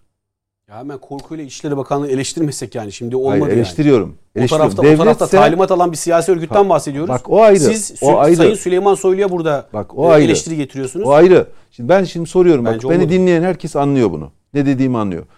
Bu belge Doğru bir yaklaşım değil. yüzde yüz diyelim doğru. Hepsi doğru. Ki olabilir. Kuvvetle muhtemelde. Olabilir. Ama sen bir İçişleri Bakanısın açık bir iddiada niye bulunuyorsun ya? Bel, elimde belge var. Bakın ne diyor burada? Diyor ki Diyor ki Bakan Soylu elimizde PKK terör örgütünün HDP'ye 15 gün önce gönderdiği belge var diyor. Nasıl davranacağını, hangi adımları atacağını, siyaseti nasıl yapacağını, PKK'ya nerede bağlı olacağını ifade eden bir talimat metni. Niye yayınlamıyorsun ya? Şimdi şöyle bir şey var. Hangi e, e, istihbarat örgütü, istihbarat birimi ele geçirdiyse e, onu bilgilendirmesini yapar. E, yayın hakkı da e, ve e, deklarasyon da e, şeydir, Mete Bey, ona de az aittir. çok biliyorum bu işleri. Yani, Yani- böyle bir belge bakın onu ya şey yaparsınız karartırsınız. o Yok yok hayır on değil. Onu söylemek met- istemedim. Şimdi bu. kim e, o belgeyi ele geçirmişse e, onun üzerinden karar verilir. Burada söylenen şey e, yani Sayın İçişleri Bakanı böyle bir belgenin e, kendilerine ulaştı ve bu belgenin içeriğini konuşuyor. Tamam. Yani devlet e, muhtemelen bu belgeyi e, sanırım yargıya ulaştıracaktır ve yargının e, HDP'nin ek kanıtları içerisine girecektir. Bakın, ben size Veya içerisinde başka Bakın, şeyler vardır. arkadaşlar, yani başka saniye, çekilecek saniye, unsurlar saniye, vardır veya. Hayır, zaten Soru belirli Yani cevabını verelim diye Tamam söylüyorum. eyvallah eyvallah. Şimdi bakın ben benim e, bakış açımda bu bir kere olmaz. Devletin İçişleri Bakanı diyecek ki belge var elimde. Böyle böyle yapılıyor. Bir terör örgütüyle ilgili Türkiye'ye hainlik yapan terör örgütüyle ilgili elinde belgeyi yayınlayamayan bir İçişleri Bakanı'nın söylediğine Yine nasıl itibar edeceğiz? Birincisi bu. İki, Bunun cevabını sonra vereyim ben. arkadaşlar teknik olarak falan değil. Bir elinize belge geçmiş. Siz onu ne yapmaya yani ben nereden bileceğim doğru olduğunu? Hayır hayır şimdi şunu mu söylemek Nereden bil- istiyorsun? bir saniye, Ele geçirilir beni- geçirilmez kamuoyuyla mı paylaşılmalı? Kardeşim bunu açıklamayacaksın o zaman. Niye açıklıyorsun? Diyorsun ki belge var elinde. HDP'nin şunu yapacak, bunu yapacak. Millete karşı bunu böyle işine geldiği gibi kullanmanın bir anlamı yok ki. Çık açıkla. İki, yani Sayın Soylu mesela önceden de şey açıklaması yaptı. 10 bin dolar alan insan var dedi. Onu da açıklamadı. Olmaz öyle bir şey. Yani siz devletseniz devletin bir bakanı çıkar onu açıklar. Ben bu belgenin açıklanması gerektiğini düşünüyorum. Bakınız açıklasın. E, Gerçekten aralarındaki organik ilişki çıksın. Zaten o yargıya da intikal eder. Onu özel gizli Gerçekten olarak çıksın. ya- gizli olarak yargıya intikal ettirmesinin bir Çıkmışı anlamı var yok işte. ki. Niye gizli olarak yargıya intikal ettiriyorsun? Her şey açıksa, ayan beyansa, PKK'nın öyle bir tasarrufu varsa, elinde de belge varsa çıkar dersin ki kardeşim sızdırsın. Hadi açıklamıyor sızdırsın. Sızdırsın. E, belgenin örneğini versin mesela kriminal olarak. Eğer bu doğruysa zaten HDP kapatılmış demektir. Kapanır zaten. Ayrıca Türkiye'de ne tür bir oyun oynandığında ifşa edilmiş olur. Devlete de bir e, hizmet etmiş olur. Ülkeye de bir hizmet edilmiş olur. Birincisi bu. Şimdi efendim ikinciye gelelim. Muhalefetle ilgili. Şimdi Kürt sorununu Kürt sorunu Kılıçdaroğlu muhatap diyor, HDP diyor. Meral Akşener de meşru diyor değil mi? Bir tanesi muhatap diyor, bir de meşru diyor. Ben olsam mesela bakın ben benim gene aklım böyle çalışıyor. Ya siz bunu çözmek mi istiyorsunuz? Ben mesela çağrıda bulunuyorum. Şimdi biriniz diyorsunuz ki muhatap, biriniz de diyorsunuz meşru. Üçünüz oturun da hele bir bakalım bu anayasada bu sorunu nasıl çözüyorsunuz? Bir HDP ile anlaşın bakalım. Nedim Şener çağrısı. Evet. E doğru. Akıl Hemşerim. Evet. yani akıl aynı çalışıyor. Tabii. Hele bir anlaşın bakalım. Net, net olmak önemli. Şimdi biri diyor ki anayasanın ilk dört maddesini tanımıyorum. Diğer de diyor ki ben anayasanın ilk dört maddesini kaldırmak istiyorum. Gel ki onu AKP'den de birisi diyor ki buraya İslam anayasası yazılması falan şey. Onlar, Öyle bir şey orada- demedi. Ne dedi? Öyle bir şey demedi. Ne dedi? Ondan sonra sözlerini açıkladı. Geçen hafta konuştuk onu. Öyle manipüle etmenin manası yok. Ben etmiyorum canım. O, öyle ben şey okuduğumu söylüyorum. Öyle demedim. Ne dedi Hayır, tam? o nok- dindarlık noktasına bir vurgu yaptı. Ondan sonra laisist anlayışı 90'lardaki eleştirdi fakat sizin dediğiniz gibi Ama şey işte onu nasıl değiştirecek dördüncü madde? manipülasyon yapmanın manası yok. Konuştuk konuyu. Ya ben hadi De- söyle. devam edelim. devam edelim. Manipülasyon yapmıyorum. Mücahit Bey yapacak bir durumum da yok ayrıca. Konuşulanlar kamuoyunun önünde olan şeyler bunlar. Şimdi arkadaşlar sorun ne biliyor musunuz? Sorun şu. Tencere dibin kara bu e, HDP ve PKK ile ilişkilerde seninki benden kara. Siz çözüm sürecinde Oslo'da PKK'yı alırsanız masaya, onunla bir şeyler yaparsanız ve bu bütün belgeler sızarsa onun yaptığını bakın aynısını şimdi e, muhalefet yapıyor. Tamam mı? Yani onun o zaman yaptığının aynısını o yapıyor. Siz FETÖ, FETÖ konusunda keza onu alırsanız devletin içerisine, onu güçlendirirseniz şimdi de öteki taraf onun himayesini yapıyor. Yani muhalefet acı tecrübeden mi besleniyor? Ya acı Kötü tecrübeden, tecrübeden değil, mi besleniyor? kötü tecrübeyi kendine kopyalıyor. Yani AKP'nin ben onun için diyorum bunlar yedek lastik. Hayır, kötü tecrübe Tabii. kopyalanır mı? E, kopyalıyor. Ya, hesap ortada. Kardeşim sen madem kötüyse Nedim Bey'in söylediğini katıyorum. Ya bu kötüyse sen niye o zaman aynı hatayı yapıyorsun? FETÖ ile ilgili kötüyse eleştiriyorsan sen şimdi niye aynı hatayı yapıyorsun? Bu nasıl bir şeydir? Bakın kötü bir te- ne söylediniz demin çok Kötü tecrübe. kötü tecrübeyi kopyalıyor. Evet. Aynen öyle. Kötü tecrübeyi kopyalıyor. Onun için de zaten kukla ve taşeron kalıyor. Şimdi burada iddia iddia ed- eden ispat etmek zorunda. Yani böyle bir şimdi İçişleri Bakanı çıkıyor diyor ki böyle bir şey var. Şimdi kardeşim biz ne diyoruz? Birisi bir şey iddia ettiği zaman hemen ispat etmek zorunda demiyor muyuz? E o zaman hemen yayınlasın bu belge. Bu önemli bir şey. Yani bunu yargıda buna sahip çıkar, siyasette bunu konuşur. E, aslında millet ne olduğunu öğrenir eğer böyle bir şey varsa. E, ve gerçekten insanlar işin iç yüzünü de öğrenmiş olurlar. Benim e, bu özellikle bu konuda şunu söylemek istiyorum bakınız. Türkiye'de bir şey var. E, sadece algı yaratılıyor ve o algıyı algı bir gerçeklik olarak sunuluyor ve bütün tartışma onun etrafında dönüyor. Bunu iktidar da yapıyor, muhalefet de yapıyor. Nasıl ki şimdi bakın soru bu. Ya böyle bir şey olacak bir ülkenin İçişleri Bakanı bunu nasıl aç? Benim mesela öğrenme hakkım var. Allah. Bir dakika bu bir Yani algı mı şimdi? 15 dakikadır İçişleri Bakanı eleştiriyor ya. Böyle bir şey olabilir mi ya? Bu, Eleştirme değil açıklasın Ya, diyorum. hayır, ya bu- burada HDP ile Ya ben PKK'nın İçişleri giriftiği Bakanı yalan söylüyor demiyorum. İçişleri Bakanı olmayan bir Hedef şey saptırdı. söylüyor Doğru demiyorum. bir Veya İçişleri Bakanı ama şöyle bir Ama şey mi İçişleri diyorsun? Bakanı varsa elinde bu, bu belge bunu Mücahit Bey siz Üstadım, siz olsanız HDP merak etmez bir laf et misiniz? ya. Yani İçişleri Ben- Bakanı bana 15 geldi, dakika edeceğim, edeceğim, edeceğim. de Hayır edeceğim. algıdan giriş yaptınız ya bu bir algı mı mesela? Şimdi bu bakın, algı oluşturma çabası İşte mı? bunu şey yaparsa gösterirse algı değil olgu olur. Bir ama bir bekle bir Şu an bir değerlendirme algı mı? yapılıyor. Şu anda bir algı gibi görünüyor. Sanki algı gibi. Halbuki bunu göster olgu olsun. Madem elinde varsa. İkinci, gelelim HDP ile ilgili. Ben 15 gün önce Diyarbakır annelerini ziyaret ettim. Eşimle birlikte gittim. Belki. Med- Nedim Bey size de söylemişimdir. Ben şunu gördüm biliyor musunuz? Bölgede sokakta da dolaştım. Buna buna emin olabilirsiniz. Millet PKK'nın PKK gerçekten terör yapsın, bizim askerimizi, polisimizi öldürsün diye HDP'ye oy vermiyor. Ve onları desteklesin diye vermiyor. Bir tepki var. Onu anlayabiliriz ve onu onu giderebiliriz. Ama ben gördüğüm şu var bakınız. Ben Van'da gezdim. İnsanlar son derece e, sıcak, devlete bağlı bakın. Devlete bağlı. Ben hiç bu kadar ben bölgenin çocuğuyum. Bir şey olsa açık açık söyleyebilirim. Devlet hemen o şunu yapsın, bunu yapsın. Hayır öyle değil. İnsanların insanları boşuna suçlamayın. Bakın. Bir partiye oy veriyor. O partinin organik bir bağı varsa koy kardeşim ortaya ve millet de ona inansın. Şimdi sen bunu koymadığın anda insanlar diyor ki bizim partimizi kapatıyorlar diyor. Koyduğun anda kardeşim bak bunlar talimatı PKK'dan alıyor. Tek Dediğin anda biter. Diye, yani tek belge bu diye Şöyle, algı yapmamak bu lazım. Yani. haberi Organik ben yazdığım için, yazıyı ben şey yazdığım için cevabını şey yapayım. Bu bir, Şimdi şöyle e, bir, bir gazetede yazan bir haber şimdi 24 saat geçti. Sabahtan beri binlerce kez okundu. Ondan sonra en Siz çok- yazdınız değil mi? Ben yazdım, ben yazdım. Ee, ne HDP'lilerden biz böyle bir talimat almıyoruz, almadık. Zaten PKK bir terör örgütüdür, bize talimat veremez ki diye bir savunma gör- görmüyorsunuz. Ben İçişleri Bakanlığı Güvenlik İstihbarat Birimlerini kaynak olarak, referans olarak veriyorum ve metnin içeriğini yayınlıyorum ve oradan da ya yok bizim elimizde böyle bir doküman yok diyen yok. Yani anlatabiliyor muyum? Ben çünkü neyle çıkıyorum? söylüyorsunuz. O doğru. Ben- Mesela ben- ben HDP'nin neyle- açıklama yapması lazım. Ben- o da doğru. ben- Ama Neyi- HDP bak- gibi bak şimdi ben- İçişleri Bakanı Ben da belgeyi Hürriyet- göstermesi Hürriyet- lazım. Hürriyet gazetesinin de yazıyorum ve benim adresim, kimliğim, künyem belli. Yani ben o yazıyı yazdığım zaman Hürriyet gazetesinin her şeyle orada Sorumluluğu- olduğunu biliyorum, sorumlu olduğunu da biliyorum. Dolayısıyla orada biz varız. Orada algı yok. Orada olgu var, algı yok. Olgu var.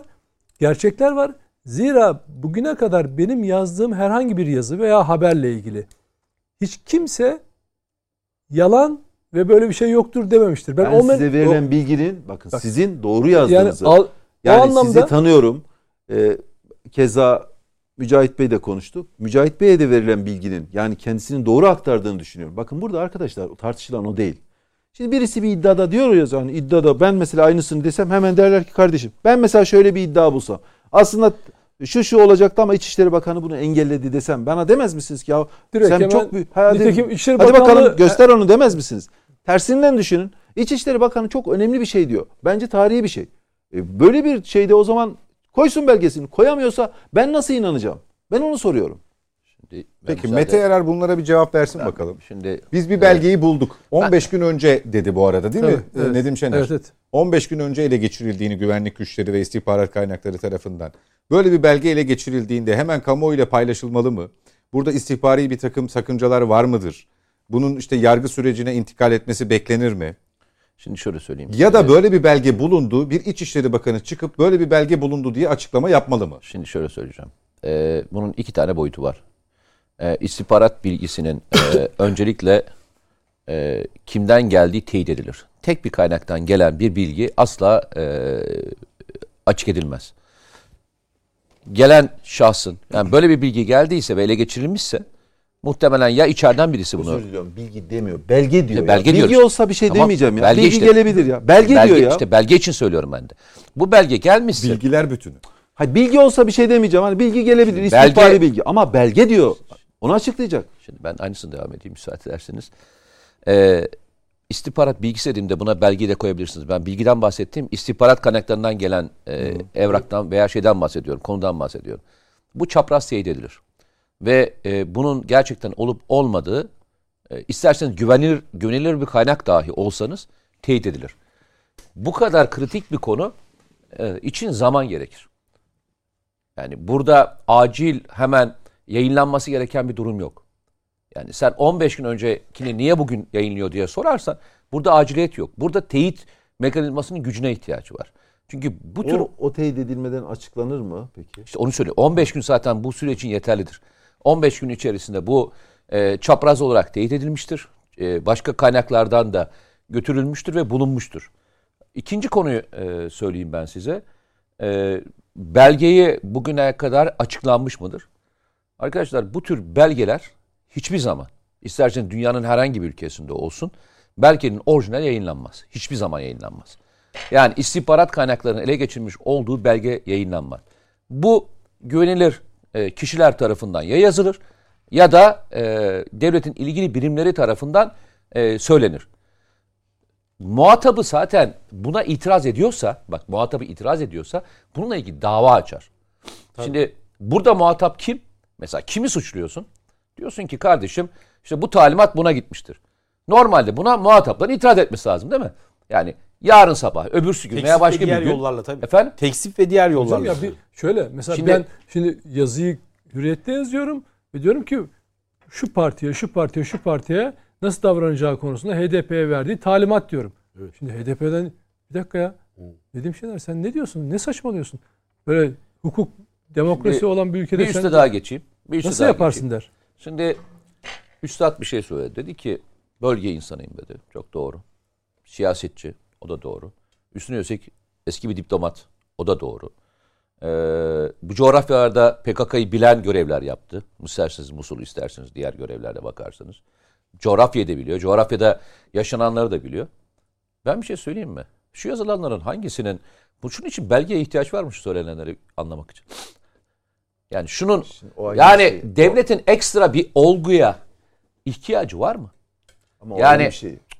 Onu üstad bilmek bak ayrı bir burada şey, bak belge burada demek ayrı bir bak şey şimdi ya. Başka bir şey söylüyorsun ama sen öyle demedin. Sen ısrarla başlangıç itibariyle şu mevzuyla girdin. Ne dedim? Dedin ki yani bu belgeyi açıklamak zorunda. Bu belge açıklanmadığı müddetçe ben nasıl güveneceğim? Organik bağ varsa Bak, görelim. Ben nasıl güveneceğim? dediniz, Hayır, evet. belge olduğuna nasıl güveneceğim İşte, diyorum. ya- Yoksa e, arasındaki bağ konusu ayrı bir şey. Yok, zaten ama şimdi, o ayrı bir şey. Bak ay şimdi Algıdan ibaret kalır algıdan dedi. Evet, aynen. ben de aynısını söylüyorum. Yani belge elde var. Ya Ama ben nerede? de diyorum ki şöyle olsa sen sizle aynı fikirde olurum. İçinde şu söylediklerimizi bizim bilmediğimiz bir şey olsa ben derim ki ya algı olabilir. Ya şunların hiçbirini bilmeyen Türkiye'de bana bir tane adam söyleyin. Şu şey şu Mete Bey. yok çok farklı. E, saydık. Siz ısrarla algıdan bahsediyorsunuz. Algıya gerek yok. Zaten ortada bir olgu var. Bu belge olmadan da olgu var. Yani bugün e, şeyin önüne koyan evrak ne derler ona? E, Anayasa Mahkemesi'nin önüne gönderilen Yargıtay Başsavcısının gönderdiği evrağa şöyle bir bakarsanız, dosyalarına bakarsanız gerek yok. Peki, yani bunun için ben olgusuna sorayım. gerek tamam, yok. güzel bir şey söyleyeceğim. Güzel. Gerek yok diyorsunuz. Yok ben o gerek zaman yok demiyorum. Anayasa Mahkemesi'ndeki Siz algıya, 15 tane üye algıya ihtiyaç var diyorsunuz. Onu söylüyorum 15 ben. tane üye Anayasa Mahkemesi'ndeki 15 Olguya tane üye. ihtiyaç var. Bir saniye Anayasa Hayır bu Mahkemesi'ndeki algı yapılıyor Arkadaşlar, diyor. bir saniye. Bunun için olguya ihtiyaç var dedin ya ben onu tamam söylüyorum. eyvah. Eyvallah. Madem bunlar biliniyor daha ne gerek var? Zaten bilinen şeyler diyoruz ya. O zaman Anayasa Mahkemesi'ne niye bu kadar klasörlerce dosya gidiyor, belge gidiyor da belge olmadığı zaman Anayasa Mahkemesi bakmıyor davaya? Demek ki belge ayrı bir şey. Ya, Belge olmadan olmaz. Şimdi üstadım Hukuki bir siz, bakın, Ya, e, sizin üstad söylemeniz ya, bu- üzerine konuşuyoruz. Buradan çıkmak Siz lazım. bir şey Bu anlattınız. vallahi Dıdısının dıdısı konuşulan siz, şey ya. siz bir şey anlattınız. Biz de Ortada size, girift ilişki var, hala Biz de size konuşuyoruz? Ya teknik olarak girift ilişki olmadığı ya bir şey yok. tekzip Şimdi yayınlayamamış, ikisi hiçbir şey yapama, Ben yapamaz. Serhat Bey aynı şeyi bahs- bahsediyoruz yoksa farklı bir şey mi? Benim şimdi söylediğim çok net. Diyorum ki Sayın Bakan yayınladığı bu bel Ortaya koyduğu dediği açıkladığı tartışmamak lazım meseleyi. Arkadaşlar Tartışmamak o zaman- lazım. Duran Kalkan O iki gün cambaza önce- bak hikayesi. Ne cambaza bakacağız ya? Arkadaşlar bakın, Yayınlamış, buz gibi ortada yazmış. Yayınlamış? Ne teksip var, ne dava var, hiçbir şey yok yapamazlar. o zaman size birisi iftira Birden atsa demeyecek misiniz orada. belge belge var mı yok mu? Ya Direkt açarsınız işte. Evet. Yani birisi iftira atıyor olsa yani Ya he, Sizin partinize HDP misiniz? diyor Sizin- ki zaten. sizin partinizle Bakın ilgili Partinizin HDP ismi geçe bekler misiniz? İsmi geçse siz ne yaparsınız? Benim Dünyayı zindan edersiniz. değil ki. Ya HDP tamam işte zaten ismi geçse ki partinin, PKK'yı terör örgütü olarak görmüyor ki. geçirse. Ben Tamam. diyorum ki görmüyor ki. Ya- HDP PKK'yı terör örgütü olarak görmüyor ki. Şimdi böyle bir durumda siz belge dediğiniz anda bak belge bilgi olsa anlarım. İstihbarat kaynaklarından alınan bilgiye göre şu şu şu der. Kimse bunu soramaz. Çünkü istihbarat kaynaklarından ama elimizde belge var diyor. Belge. Tamam kardeşim. Ya, talimat örgüte gö- örgütün gönderdiği Neyse. talimatlarda e, siz e, konsolosluk görevlisi görevli yaptınız. Bir sürü e, örgütlerden ele geçmiş öyle şey dalgalı şey mühürlü? Antepli Bakın- falan diye bir bakın belge illa aranmaz yani. Ben, ben Üst yazıyla yazılmış olan, sıra Bakın- numarası yazılmış olan bir şey yok. yani Bakın Biraz şunu söyleyeceğim. Ben devlette 20 yıl çalıştım. Adaylıktan büyükelçiliğime kadar 20 yıl çalıştım. 20 yılda bunlar şöyle oluyor. Bir İçişleri Bakanı böyle bir şeyi açıklıyorsa bu ya devletin faydasına olan bir şey. Yani hem diyor ki böyle bir şey var madem hemen onu ya açıklamayacaksın. Ya açıkladığın zaman insanlar sormayacak mı kardeşim? Belge varsa niye yayınlamıyorsun? 10 bin dolar alınıyor diyor. E, meclis Yani başkanı açıklama yaptı var yok diyor. O farklı bir konu Ya ama, aynı sonuçta açıklayacak. Yani Nerelere gidiyor? bir iddiada bulunan kişi siyasi makamda bulunan kişi bir şey söylediği zaman onu açıklayacak. Açıklamadığı zaman algı Ya olarak var ya MİT şeffaf olsun sözünden farklı bir şey ya değil. MİT ayrı bir ya. şey arkadaş. Ya ne olur ya, Ya benim Ama öyle bir şeye geldik ki yani MİT şeffaf olsun Kılıçdaroğlu'nun beyanından farklı bir şey- durum değil bu ya. ya şimdi Ya bırakın belgeyi bırakın o redükte ediliyordur, gözden geçiriliyordur. E, Hiçbir gözden zaman geçiriliyorsa yayınlanmayacak niye belki. yayınlandı? Şimdi bakın ben size söyleyeyim bakın bu bakanın bir açıklaması üzerine ben dedim ki herhalde bu belge bunun belgesi var dedi diyor ya. Dedim ki yarın bütün gazetelerde bunu konuşacaktır. Herkes o belgenin peşine düşecektir falan filan. Ben de kendimce bazı kaynaklardan arayıp tarayıp onu arıyorum oradan olmuyor. Burayı arıyorum, o Ankara'yı arıyorum, İstanbul'u arıyorum. Yani ne varsa elimde hepsini arayıp almaya çalışıyorum. Ne, nedir bu belge? Hakikaten çünkü tam da HDP PKK ilişkisinin e, Anayasa Ka- Mahkemesi'nde kapatmaya konu olduğu bir süreç. Ve ben elde ettiğim bilgiyi paylaşarak bunun bunu ete kemiğe büründürmüş oluyorum. Benim gazetecilik olarak yapabileceğim sınırlarım zaten bu. Öztürk Bey'in size itirazı yok. Ha yani Bunu Ya köşenize taş... ben şunu, bakın benim hiçbirine ben- itirazım tamam. yok. Söylenenlere itirazım yok. İdari idari idari idari yok. çekincelerinizi Arkadaşlar ben ben şu bakın devletse açıklar. Bakansa ya hiç açıklamayacak böyle belge var diye. Bilgiyi zaten organik ilişkinin olduğunu herkes aşağı yukarı tahmin ediyor. Zaten hakkında dava açılmış. E, HDP'nin PKK'ya terör örgütü demediğini herkes biliyor. Arasına mesafe koymadığını herkes biliyor. Ama Tamam burada da- somut bir şey diyor. Diyor ki tamam. elimize diyor bir Şimdi belge geçti. biz biz biz bunu olgu ben ben Hrant Dink cinayetinde işte de böyle. tarafı ne biliyor musun? Bir İçeriğini sürü- tartışmadan başka Ya şeyi gerçekten- tartışıyorlar. Yani, şey- yani- yazık oldu. yani Yani, şey, burada oldu- PKK'nın Türkiye'deki Ben o- ilişkilerini anlatamamış olmanın vermiş O- olduğu o ezayen yaşıyoruz. Ya, yani. Özür Ay. İçişleri Bakanı'nın belgesi olup olmadığını dilerim. konuşması daha önemli. ön çıktı. Bakanın sözü burada. Ben onun içinde ne olduğunu anlatmışım. Olgu haline gelmiş. Bunu tartışmak gerektiğini düşünüyorum ben. Doğru. Yoksa sizin o idari kısmı bakanı eleştirin, siyaseten bir eleştiri yapabilirsiniz. Eleştirmiyorum ben. Yok, bakanı eleştirmiyorum canım. canım. Çok doğal hakkınız Yani, yani. bunu Ya ben bunu değil herhangi bir birisi bile bunu sorar. İnternet sitesine koyun bakanlığı, Ya ben- oradan yayını falan. Tamam, Neyse. maksat hasıl Bak- oldu ama mesele şu. yani. Peki. Mesele şu. Mesele belgede ne yazıyor? Ya mesela 2023 seçime giderken hakikaten HDP kendi adayıyla girecek diğer ittifaka bulaşmadan ama sonra destekleyecek aynı e, yerel seçimlerde olduğu gibi böyle bir dolaylı e, üstü kapalı bir ittifak yürütecekler ve bu PKK'nın e, e, şey dokümanlarında işte talimatlarında da yer buluyor falan. Ya da diğer konularda diğer konularda işte ayaklanma konusunda, sokağa çıkma konusunda, halkı kışkırtma konusunda PKK'nın ta- talimatlarından bahsediyoruz. Hatta HDP eleştirdiği noktalardan Bak ben bu konularda Tamam. itiraz etmiyorum. İşte Bunların bunu- daha fazlasını da demiş olabilir. Tamam bunu bunu Bunlara bunu herhangi bir şey söylemiyor. Mesela Bakın Mücahit Bey itiraz tartışmak ediyor ya. Ona aktarılan bilgilerin de doğru olduğunu düşünüyorum. Ee, Nedim Bey'e de ayrıca e, Mete Yarar'a Mete Bey'e de aktarılanın doğru olduğunu düşünüyorum. Ben bu bu, bu şahıslara herhangi bir şey itiraz etmiyorum. Ben benim şeyim farklı. Anladık onu. Konu farklı arkadaşlar karıştırmayalım. O keşke o belge yayınlansaydı şimdi çok rahat bir şekilde konuşabilirdik. Peki ara vakti tekrar. Son aramız bu. Dönüşte yavaş yavaş son bölüme gireceğiz, toparlayacağız. Reklamların ardından net bakışa devam edeceğiz efendim. Bizden ayrılmayın.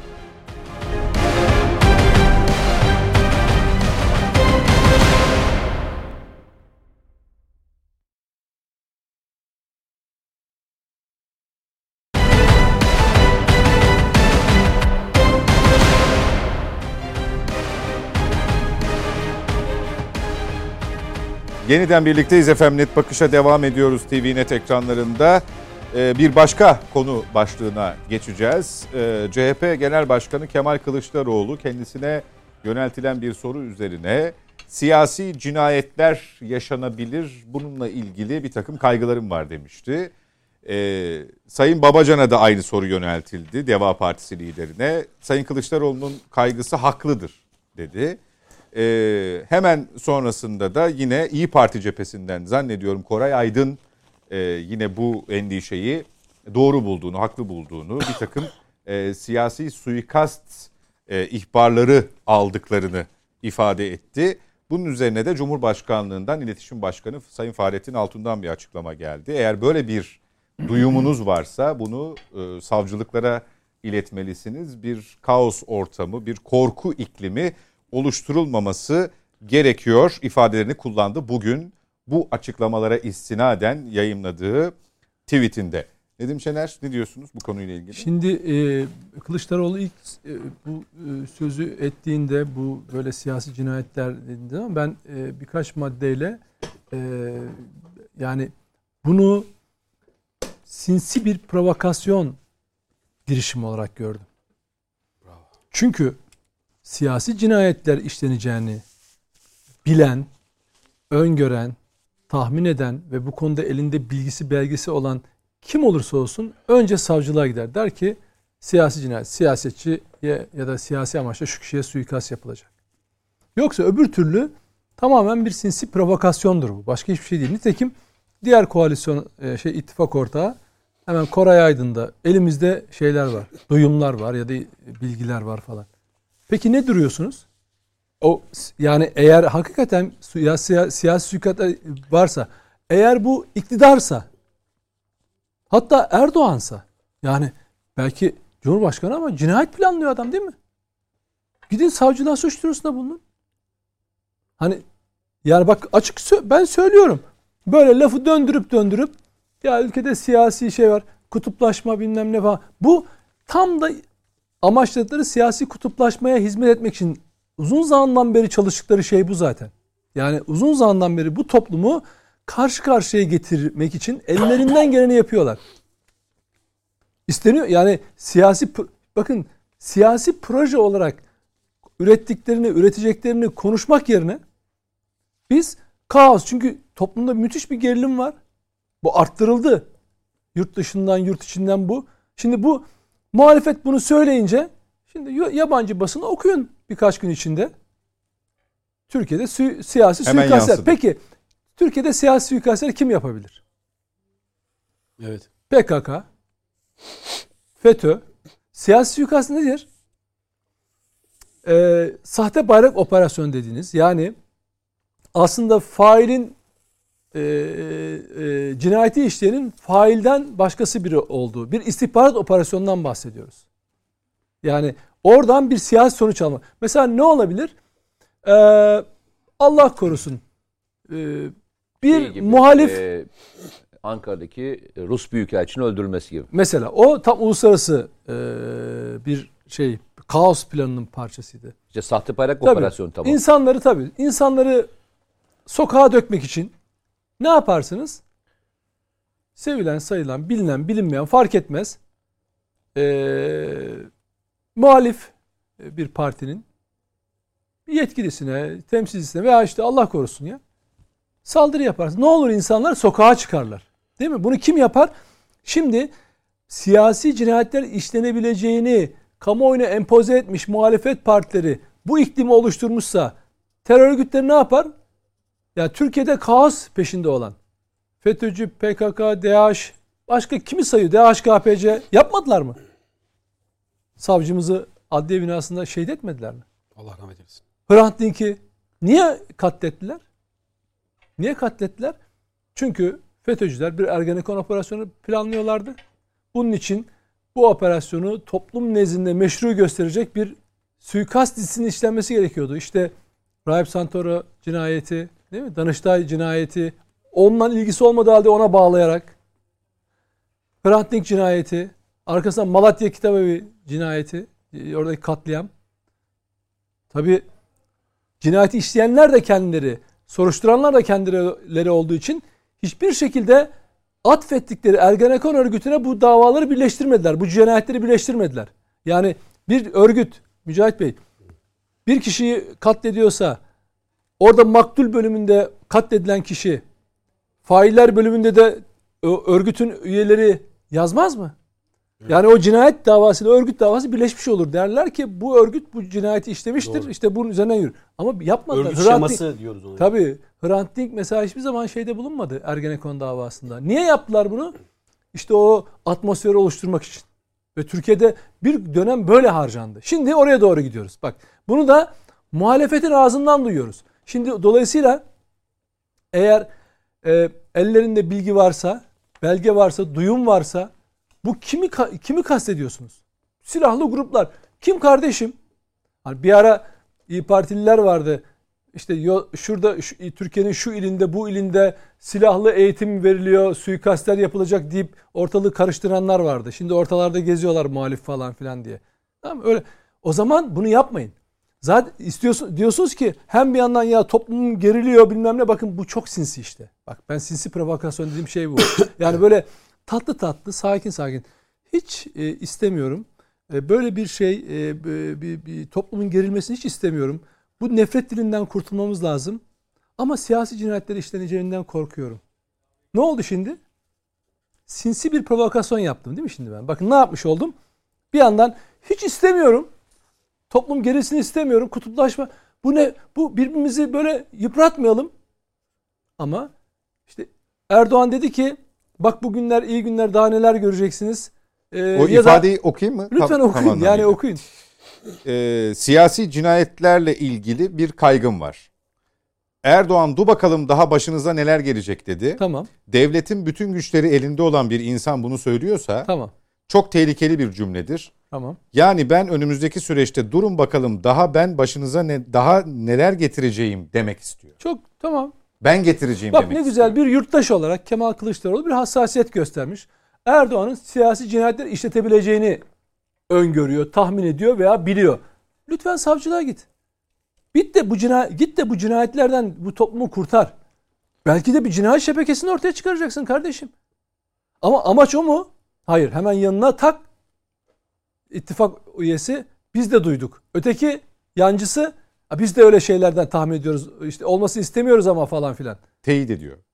Ya bakın işte toplumda gerilim böyle yükseltilir. İnsanlara kaygı. Mesela bir arada hatırlıyor musunuz? Türkiye'ye gelmeyin yabancılara diyordu Kılıçdaroğlu. Can güvenliğiniz yok. Almanya'da dedi bu öyle.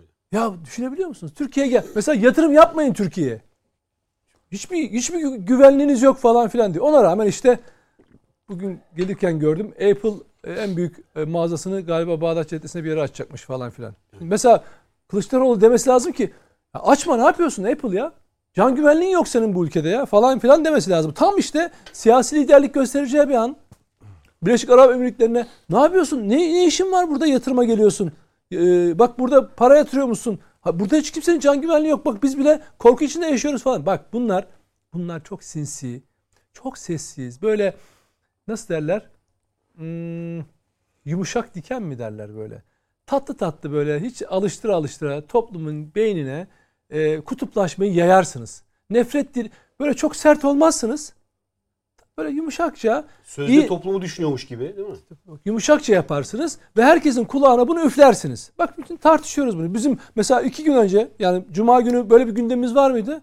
Yoktu ama artık siyasi cinayetler gündemimiz var. Ve bu en kötüsü şu bakın yine söylüyorum.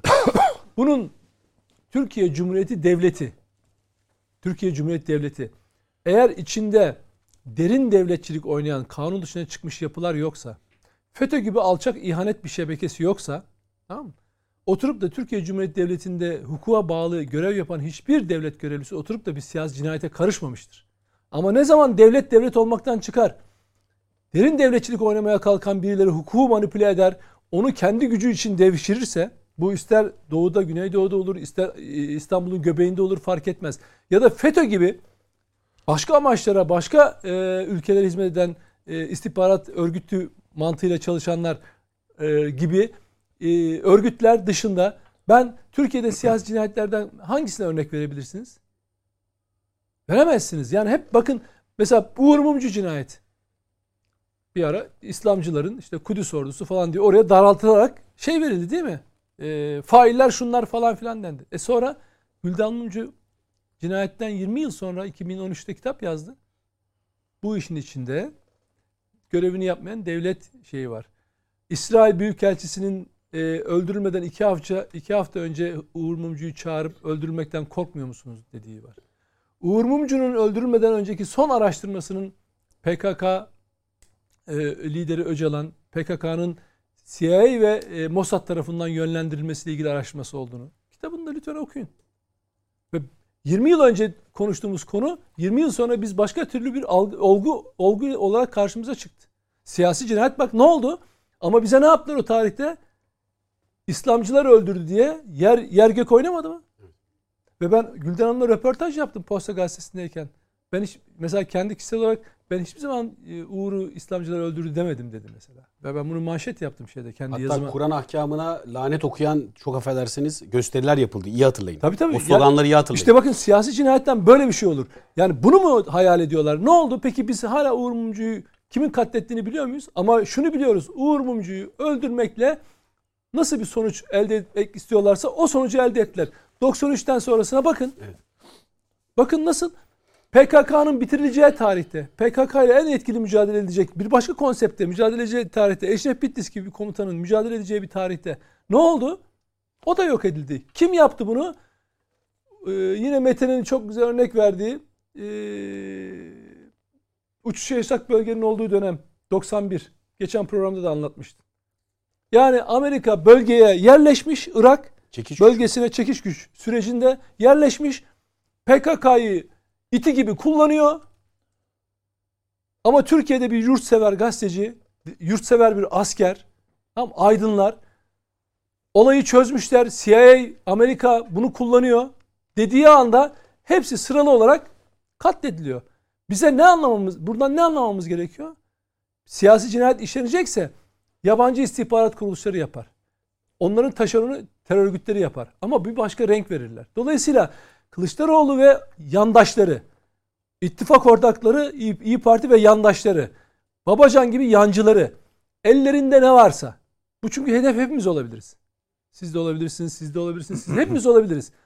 Ellerinde hangi belge varsa böyle manipüle etmeye gerek yok. Toplumu e, ayarlarını bozmaya gerek yok. Gidecek de oradan çünkü bizim bir siyasi cinayetlerle geçen bir tarihimiz var.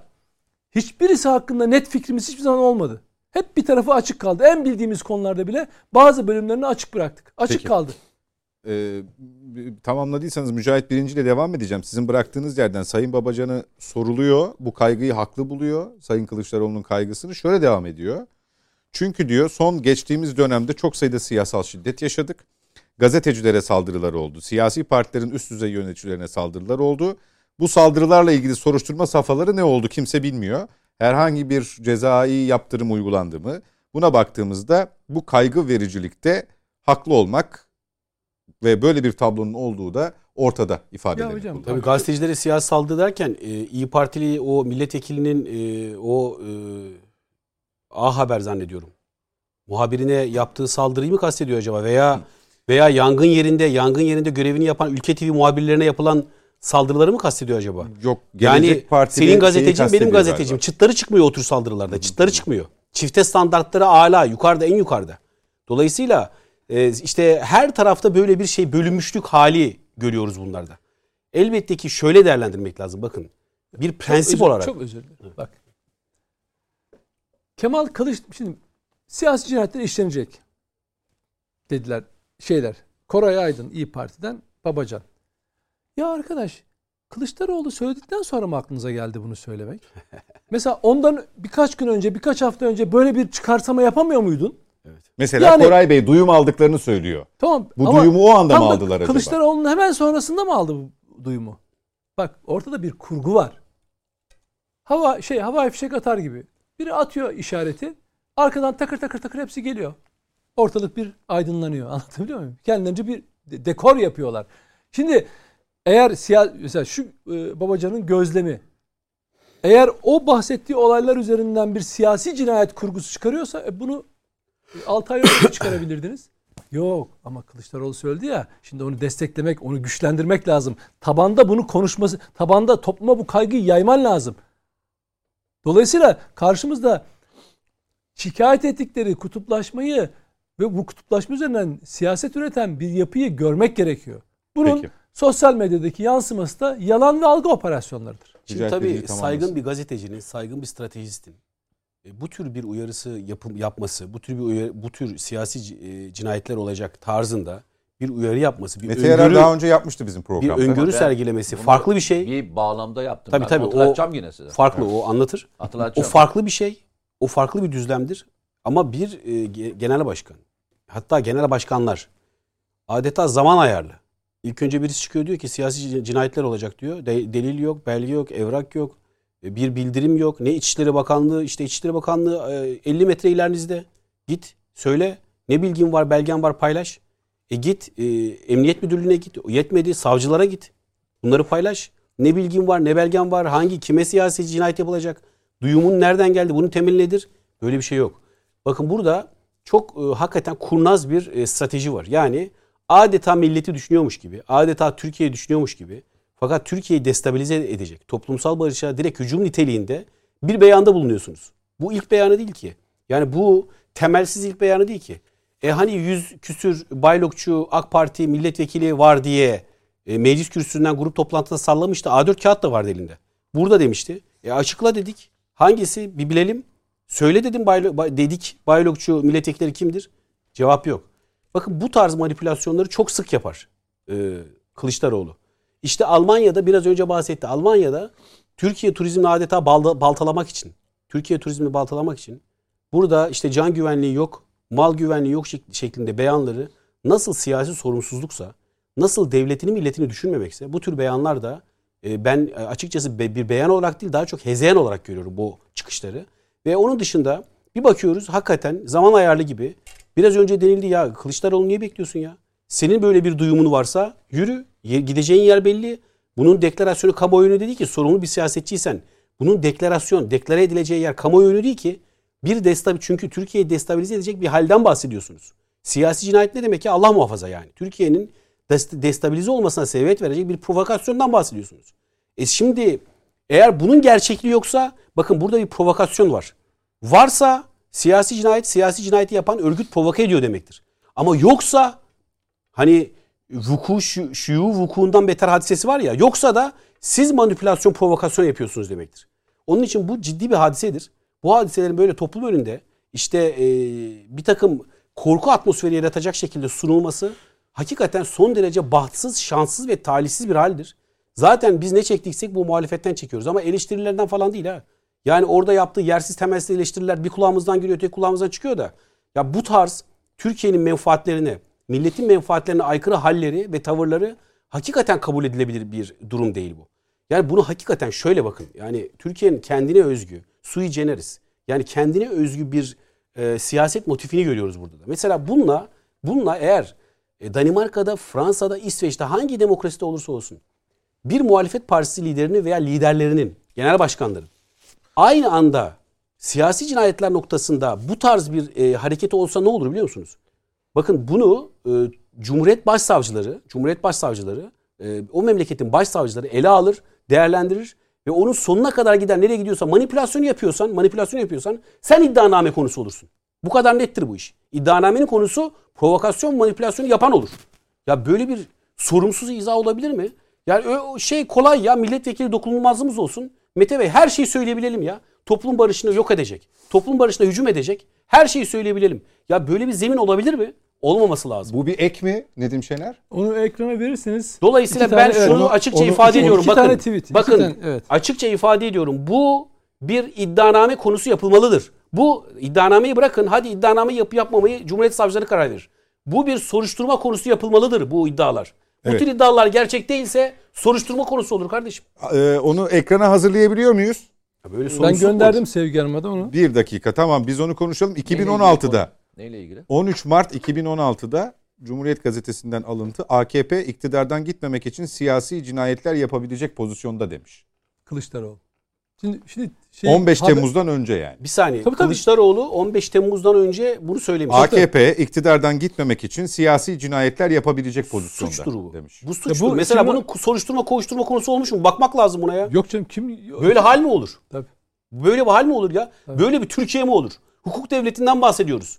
Böyle böyle bir hal olmaz. Böyle bir hukuk devleti bu hukuk devletiniz nakıs kalır. Son Bu işler soruşturma konusudur ya. son açıklamanın devamında da var şey ama o ifadeye benzer bir şey. Tabii tabii. Erdoğan iktidardan gitmemek için her yolu deneyecektir diyor. bu. Tabii de o işte her yol deneyecektir. Yani her işte seçim erteletmek Yok canım burada var. söylüyor. Bakın bakın tam tersine iktidara gelmek için kimlerle iş tutuyorlar? İktidara gelmek için kimlerle iş tutuyorlar? Ya Nedim Bey'in yazısına gıkları çıktı mı? Bir şey diyebilirler mi? Hayır. Bakın HDP ile PKK'nın PKK'nın HDP'ye strateji verdiği, HDP planları doğrultusunda hareket etme gere- e, gereksinimini uyardığı, tavsiye ettiği, talimat verdiği bir belgeden bahsediliyor değil mi? Yazıyı yazmış. Tekzip yok, yalanlama yok HDP'den. Ya bir beyanda bulunun ya. Niye görmüyorsunuz yazıyı? Neden sessizsiniz? Onun için bakın şimdi siz e, Sayın Cumhurbaşkanımızı AK Parti'yi böyle suçlayacağınıza, böyle kepaze şekilde suçlayacağınıza kendiniz bir aynaya bakın kimlerle birlikte hareket ediyorsunuz. Onun sonucuna bak onun sonucuna adım mücahit olduğu kadar eminim. Bakın onun sonucuna 2023'te seçim sandığında bunun sonucuna katlanacaklar. Lamıcım Peki. yok bu işin.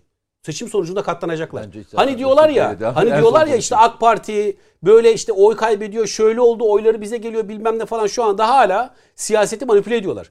Bakın ben dramatik bir şekilde e, 2023'te dramatik bir şekilde nasıl duvara toslayacaklarını onlara şimdiden müjdeliyorum. müjdeliyorum. Allah'ın izniyle bu tarz yaklaşımları milletimiz affetmez.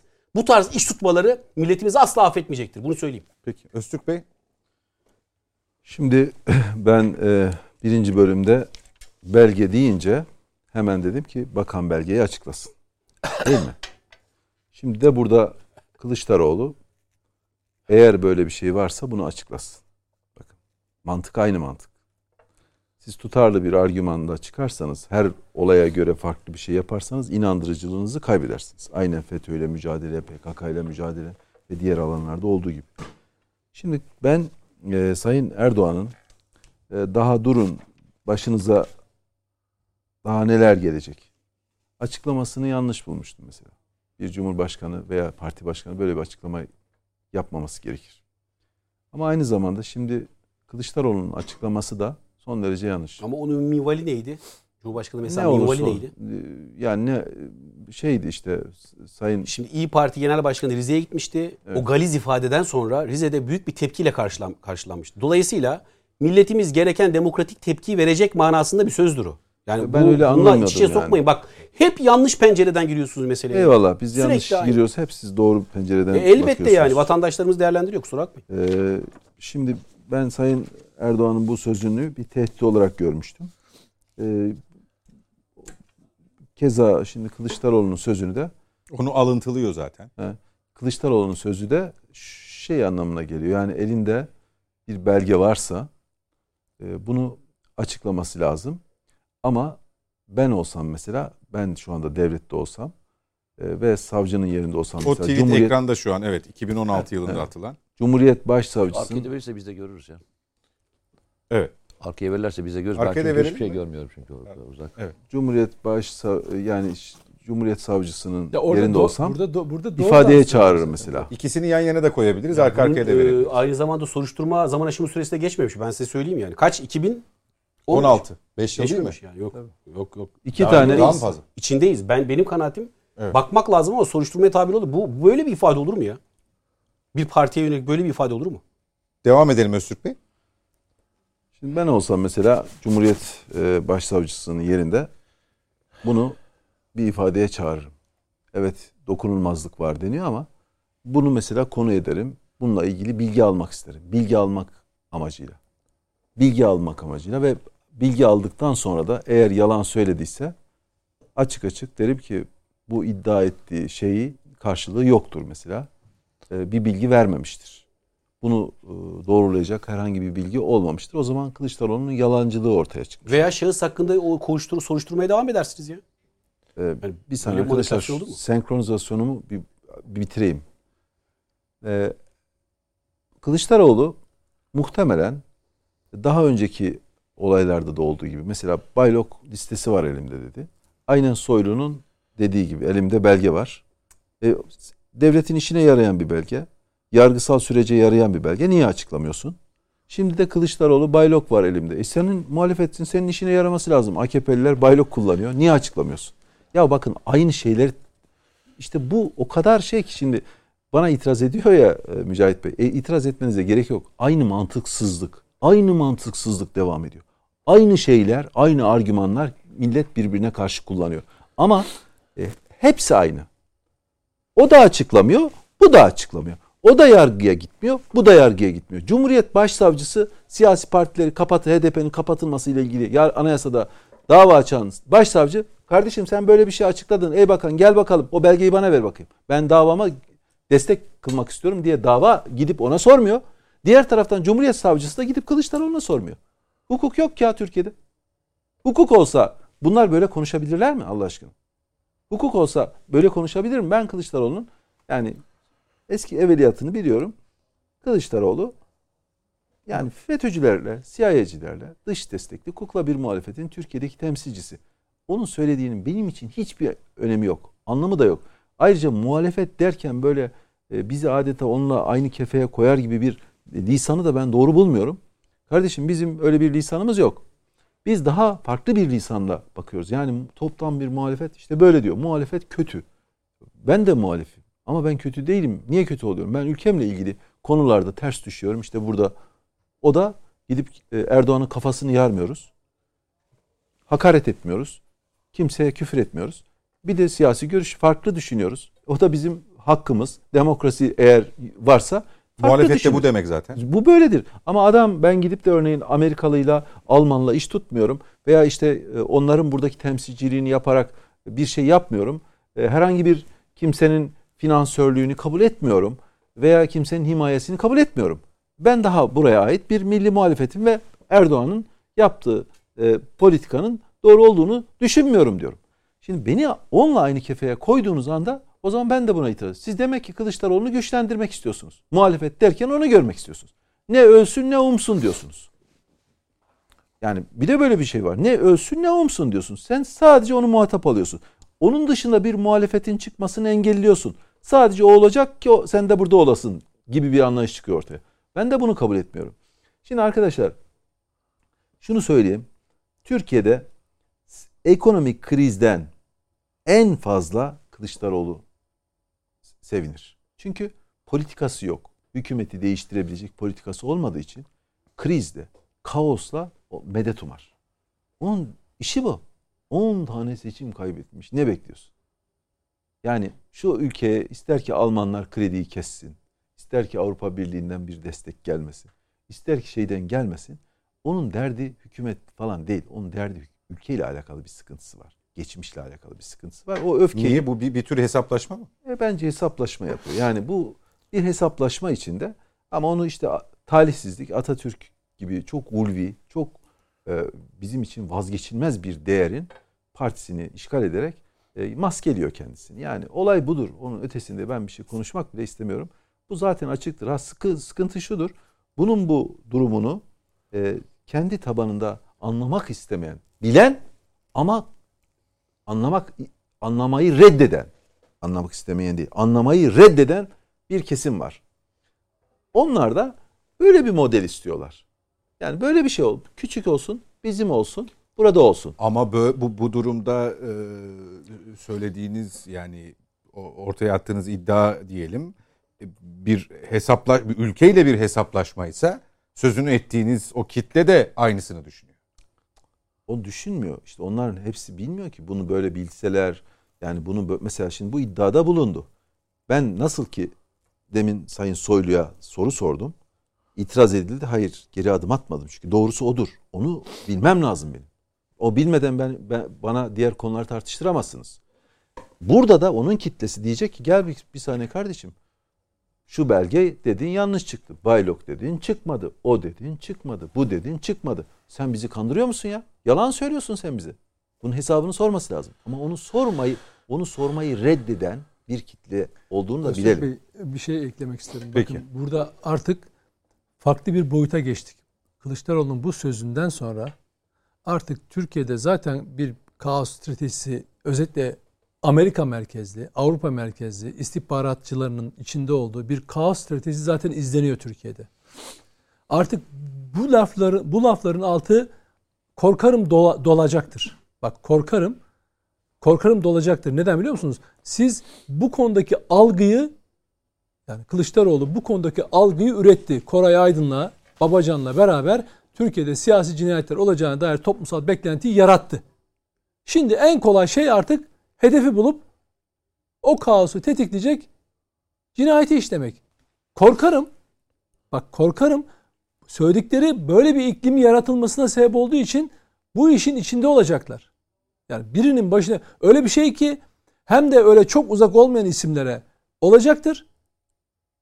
Olacaktır ve ve biz bunun Mete'nin Mete ile Ya başka MIT'ten programlarda buna kim bilgi veriyor mesela? He? Kimse bilgi MIT'ten mi gidiyor bilgi? Ben ben mesela ben, ben bilmiyorum. Ya işte bunun araştırılması lazım. Bu, bu adam nereden alıyor bu bilgiyi? Mesela biz parti başkanıyım ben. Dış dış poli- bir büyükelçiyim. Bana böyle bir Geldi bilgi gelmiyor. böyle bilgi? Gelmiyor bana. Yani bana ni, ki Kılıçdaroğlu Kılıçdaroğlu benim ne eğitimime ne kariyerime yanından bile geçemez. Hayır. Bana gelmiyor. Bakın e, bir bir bir, bir belediye başkanı ile ilgili IŞİD'le ilgili IŞİD'in e, bir şeyi olacağına dair bir yine bilgi yaydılar bu şekilde bir süre önce. Sonra onun çok genel bir koruma tedbiri için verilen bir bilgi olduğu anlaşıldı. E, ve o kişiyi daha önemli kılmak için Türkiye'de bu pompalandı. Hatırlayacaksınız bir süre önce. Bunu çok tartıştık. Ya işte suikast yapılacakmış. Basın danışmanı geceden bunu millete paylaştı. Gece yarısı insanlar irkildi. Aa diyorsunuz ki bin- binlerce insanın oy verdiği, yüz binlerce insanın oy verdiği, milyonlarca insanın oy verdiği adam suikaste mi uğrayacak falan. IŞİD'çiler, DAEŞ'ler e, suikaste geliyorlarmış falan.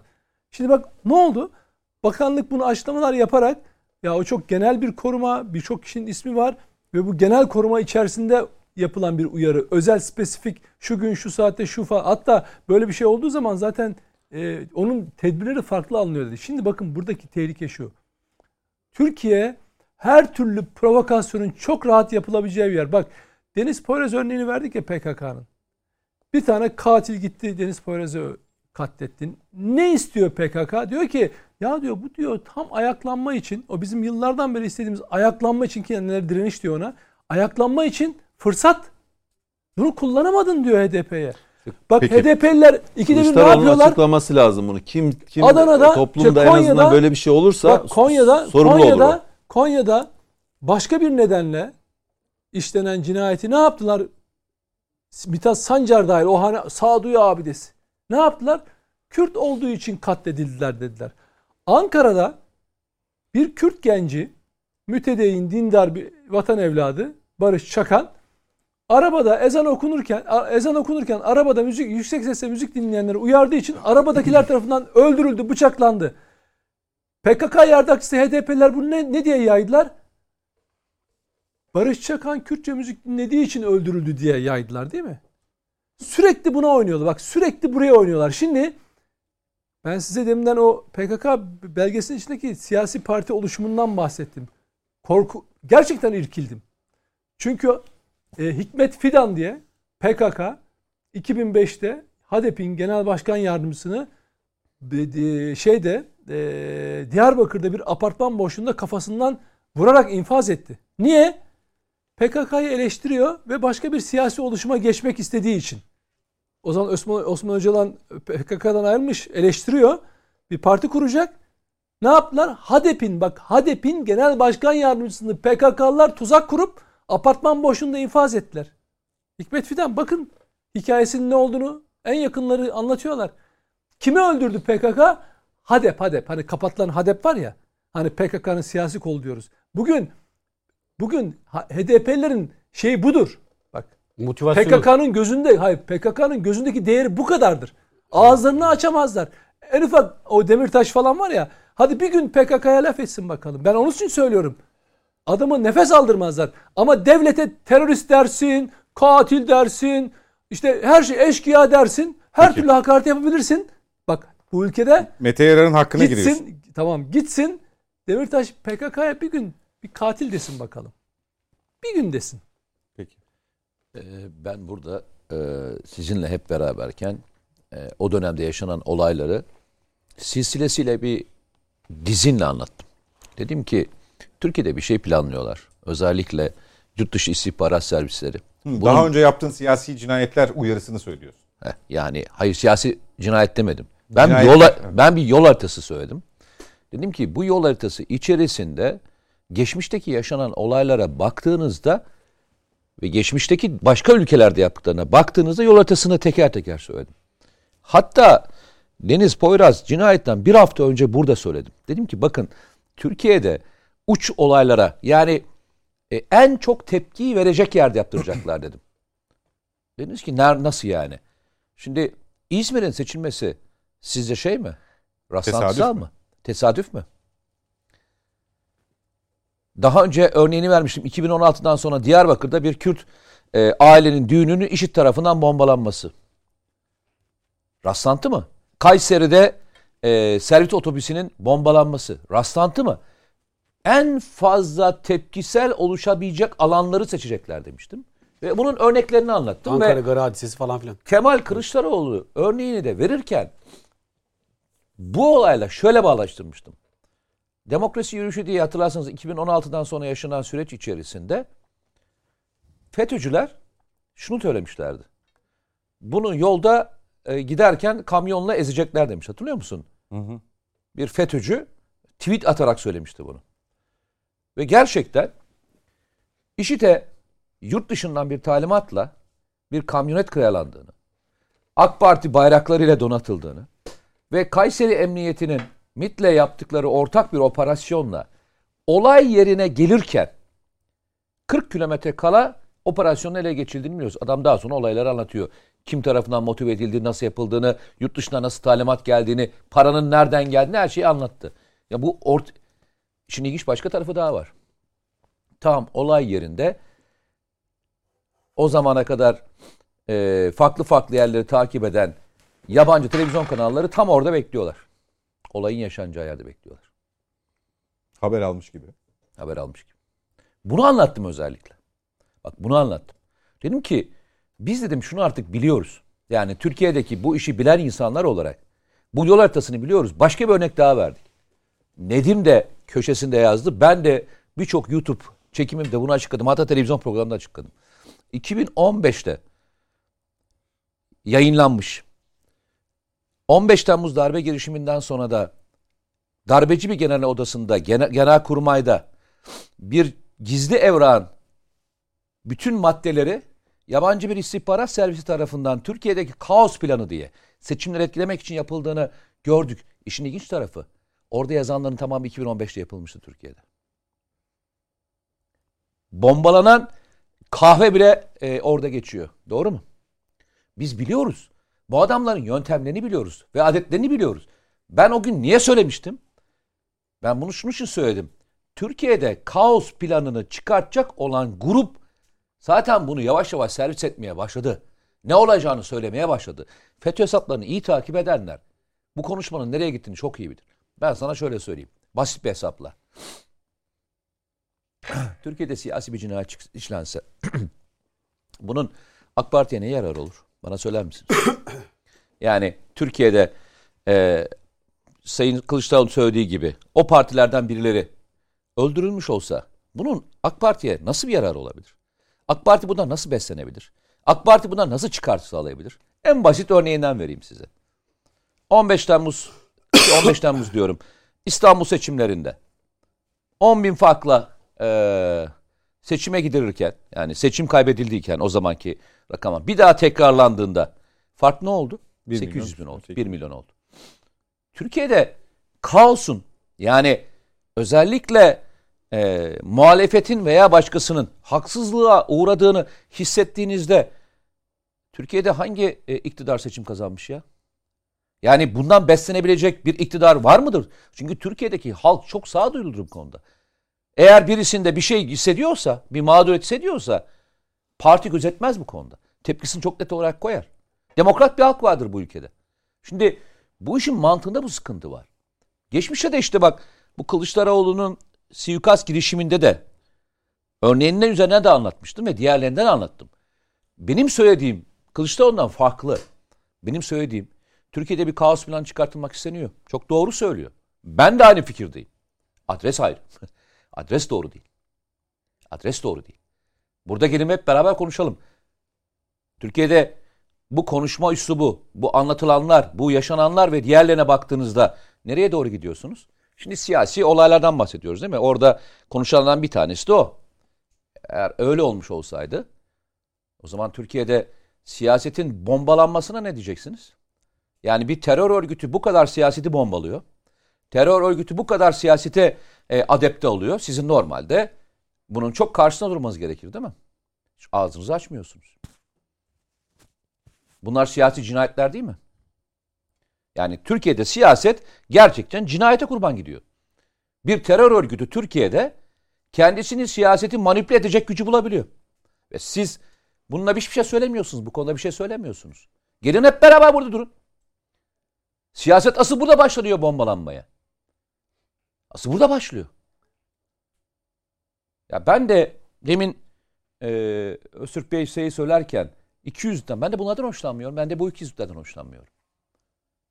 Ben de bu 200'den hoşlanmıyorum. Ya gelin eğer böyle bir ortam varsa hep beraber konuşalım. Hep beraber konuşalım. Kim kimi öldürmek istiyormuş? Kim kimi öldürmek istiyormuş? Ya? Kim kime ne yapıyormuş? Hep beraber tartışalım. İsim isim tartışalım. Adres farklı dedin ya. Çıkış noktası aynı olabilir mi? Sen daha uluslararası düzeyde bir şey kastediyorsun mesela. Onlar da böyle bir şey, böyle bir duyum aldılarsa. İyi de e, Hani siyaseten işte Sayın Cumhurbaşkanı'nın açıklamalarına atıf yapıyorlar diyelim. Burası siyaseten yapılmış bir açıklamanın bu bölümü. bak ben bir kez daha söylüyorum. Ama duyumu aldıkları yer Bak dünyanın hiçbir yerinde siyasi kaos ve siyasetin ezildiği bir yerde, siyasetin ezildiği bir yerde e, iktidar bundan e, oy devşiremez.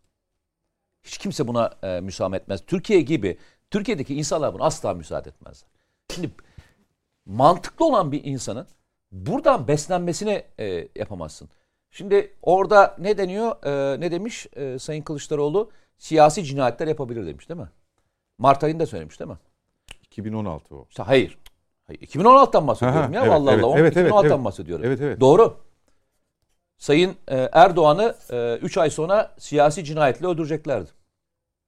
Temmuz'da. Doğru. 15 Temmuz'da. 15 Temmuz 4 ay sonra olmadı mı? Hı hı, hı. Nisan, Mayıs, Haziran, Temmuz 4 ay sonra. Yalnız- Götüren ekip Orada onu farklı şey. onu efendim Orada onu demiyor. Orada Ben açık AK şey söylüyorum hedef ya. alarak. Mücahit e, Türkçe konuşuyorum. Tercüme etmene gerek yok ya. Çok net söylüyorum bir şey. Sinirlenme ya tercih. Ya şunu söylüyorum. Orada şunu söylemeye çalışıyorum. Bir ülkede kaosun, kaosu çıkartmak ile ilgili bir mevzu söylendiğinde Sayın Cumhurbaşkanı orada nasıl bir kaosla ilgili şey? Cumhurbaşkanı Mart ayından itibaren söylediği şeyleri bir hatırlayın bakalım. Ne diyor Sayın Cumhurbaşkanı? Diyor ki Türkiye'de bir terör örgütü var. PKK'dan daha tehlikeli ve Türkiye'de demokrasiye ara verecekler diyor. Bak demokrasiye ara verecekler diyor. Demokrasiye ara verecekler mevzusunda söylediği şey ne? 251 tane insan öldürüldü bu ülkede. İşte bakın aynı şey için. Ben onu atmaya çalışıyorum. O zamanki tehlike Mart ayındaki tehlike, 2016 Mart ayındaki tehlike, en büyük tehlike neydi? Bana bir söyler misiniz? Türkiye'deki FETÖ tehditinin darbeye doğru gittiğiyle ilgili. Ben yaklaşık 16 gün sonra bir yazı yazdım ben. O olayla ilgisi alakası olmayan Türkiye'de Amerikalıların e, Türkiye'den tahliye planı arkasından Türkiye'de darbe mi bekliyorsunuz diye ben de yazı yazdım. Ya Türkiye'de o dönemde bu ta- tarihi söylediğinde, bu şeyi söylediğinde, olayı söylediğinde Türkiye'deki en büyük tehlike neydi biliyor musun? Türkiye'deki en büyük tehlike darbe tehlikesiydi. En büyük tehlike darbe tehlike. Hepimizin söylediği ve konuştuğu Türkiye'de FETÖ'cüler bir darbeye doğru gidiyorlar e, söylemiydi. Şimdi ba- bana söyler misiniz? Sizin ilk söyleyeceğiniz kelime 2016'da ilk ilk söyleyeceğiniz kelime ne olurdu? Seçim ne zamandı? Ee, 2016 bu şey seçim ne zamandı? Hatırlıyor musun? Ne? 2018'de değil miydi seçim? Hı. Daha iki buçuk, iki sene e, seçime daha zaman var. İki sene. O günlerde en... Orayı alıp buraya mı koyalım? Bak ben bak aynı şeyi söylüyorum. İnsanların öncelikleriyle de, yani ülkenin önceliklerinden o kadar kopuk olursanız bunu böyle yorumlarsınız. O gün Cumhurbaşkanı'nın siyasi cinayet diye yani yapabilir iktidar bırakmak için dediğinde hedefte zaten şey vardı. Erdoğan vardı. Bak Erdoğan vardı diyorum. Onun yapacağını söylediği olaylar sırasında zaten darbenin planlandığı tarih Mart ayı. Mart'ta karar alınıyor darbe yapmakla ilgili. İlk toplantıların yaptığı o Ankara'daki evlerde yapılan şeyler o zaman ters manipülasyon diye bir, bir tabir vardır istihbaratta. Ters manipülasyon vardır. Ben hep aynı şeyi söylüyorum. Sayın Kılıçdaroğlu'nun etrafındaki insanlara bir bakmasını tavsiye ederim ya. Bir tane belge açıkladı 15 Temmuz'dan sonra. Adil Öksüz MİT mensubudur diye. Değil mi? Açıklamadı mı? Ve bütün e, algın üzerine kurulmadı mı? Yani FETÖ'cülerin o zamanki söyledikleri en büyük algı neydi? Bu bir devlet darbesidir diye servis edilmemiş miydi o zaman? Ne oldu o da, belge ne oldu? Tiyatro söylemleri de aynı dönemde oldu. Hayır o belge neydi? O belge ne oldu sonra? O belge ne oldu? Belgenin nasıl hazırlandığını daha sonraki bütün FETÖ'cüler ispatladılar. O zaman Nedim de konuştu, ben de konuştum. Ya yazım formatı bile bir e, MIT belgesi olmadığını çok net olarak gösteriyor. Bir belge zaten öyle hazırlanmayacağını hepimiz biliyorduk. Bunu etrafındaki insanlara sorarak öğrenebiliyorduk. Ya etrafına baksın gerçekten Sayın Kılıçdaroğlu ya da e, söylediğinin arkasını belgesiyle beraber dursun. Peki. Bugün şey konuşulan söyleyeceğim. bugün konuşulan mevzu da bu şekilde. Evet Türkiye'de bir siyasi cinayet işlenebilir. Ben de aynı şekilde fikrimi daha önce de söyledim. Ama yeri, planlayıcısı ve diğerlerinin farklı olduğunu söylüyorum ben. Ee, Sebebini de nedenleriyle beraber ortaya koyuyorum. Kim istiyorsa bunu tartışmaya ben hazırım. Peki. Teşekkürler. Ee, süre bitti. Bir, Bir, bir bir iki- cümle ben ekleyeceğim. O tweet'i tekrar koyarlar mı arkadaşlar? Bir şey hatırlatacağım. Tamam. Özür 30'ar dilerim. saniye ama süren Tamam, bitti peki. çünkü. Bir Batman'da hazırla- evet. Batman'da yurt e, konusunda sıkıntılı olan öğrenciler var. Oradaki yetkililerin ben şahsen onlara bir ulaşmasını rica ediyorum. Çünkü e, oradan mesajlar geldi bugün bana. Baya bir programdayken mesaj geldi. Batman'da yurtla ilgili Evet yurtla ilgili sorun varmış. E, öğrenciler sıkıntı var. Bir ulaşmalarını rica ediyoruz yetkililerden. Çünkü Mücahit yurt sorunu- biz de not alalım. Evet. Evet. Birincisi bu. İkincisi arkadaşlar şu anda bizim konuştuğumuz gündemin sokakta bir karşılığı yok. Sokak ekonomi, proje e, ve geçim, hayat bunlarla alakalı e, insanların beklediği birkaç cümle var. Bakın artan fiyatlar, enerji fiyatları artıyor, gıda fiyatları artıyor, kışa 9 giriyoruz. TL aşan dolar. Evet 9 TL aşan dolar ve gerçekten e, devletin artan iç dış borçları biz e, bunları tartışmalıyız bence. Bunlar önemli. Bak bunları örterek bir şey olmaz. Bunları tartışmaktır siyaset. Bizim Örtmüyoruz işimiz canım, bu. öyle bir çabamız Size de tenzih ediyorum canım. Sizi söylemiyorum. muhalefet bunu konuşuyor. En çok biz bu programda konuşuyoruz. şey Yani yani, biliyorum. yani? Bi- Ben sizi tenzih ediyorum. Bunları mutlaka konuşmak lazım. Çünkü toplumun topluma çıktığımız anda bugün ben İstanbul'u dolaştım. İnsanların 100 kişiden 90'ının konusu hayat pahalı. E, çok 85 doğru, TL olmuş 5 5 kilo yağ. Bitti. Siz onu anlatamazsınız. Çiçek ya, tamam. Çiçek yağı. Ve gıda fiyatlarında bir artış var. Bakın ben e, siyasette eleştiriden ziyade kendi e, kendi projelerimi anlatmaya çalışıyorum. İnanın hara güreye geliyor her şey. Yani mecliste de öyle. Kavga konu oluyor. Sonra millet diyor biz niye açız? Ya kardeşim bir dinleyin ya ne anlatıyoruz. Peki. Çok teşekkürler Nedim Şener. Şimdi Verelim o- tweet'i tekrar. 3 e, e, Kılıçdaroğlu bunu 3 Mart, Mart. 2016'da atmış. Hı. Demiş ki AKP iktidardan gitmemek için siyasi cinayetler yapabilecek pozisyonda. O tarihte e, AKP'nin içinde kim var? Ali Babacan var. Şimdi Ali Babacan'ın siyasi hafızası herhalde ya da yaşı mı artık ya da e, bilgisi herhalde yok. Aynı cümleleri bugün Kılıçdaroğlu söylediğinde ona gaz vereceğine ya bir dakika ben Hmm. o partinin içindeyken sen bizi siyasi cinayet işleyecek bir parti olarak lanse etmiştin. Hatırlıyorum. O yüzden bu saçmalamayı bırak.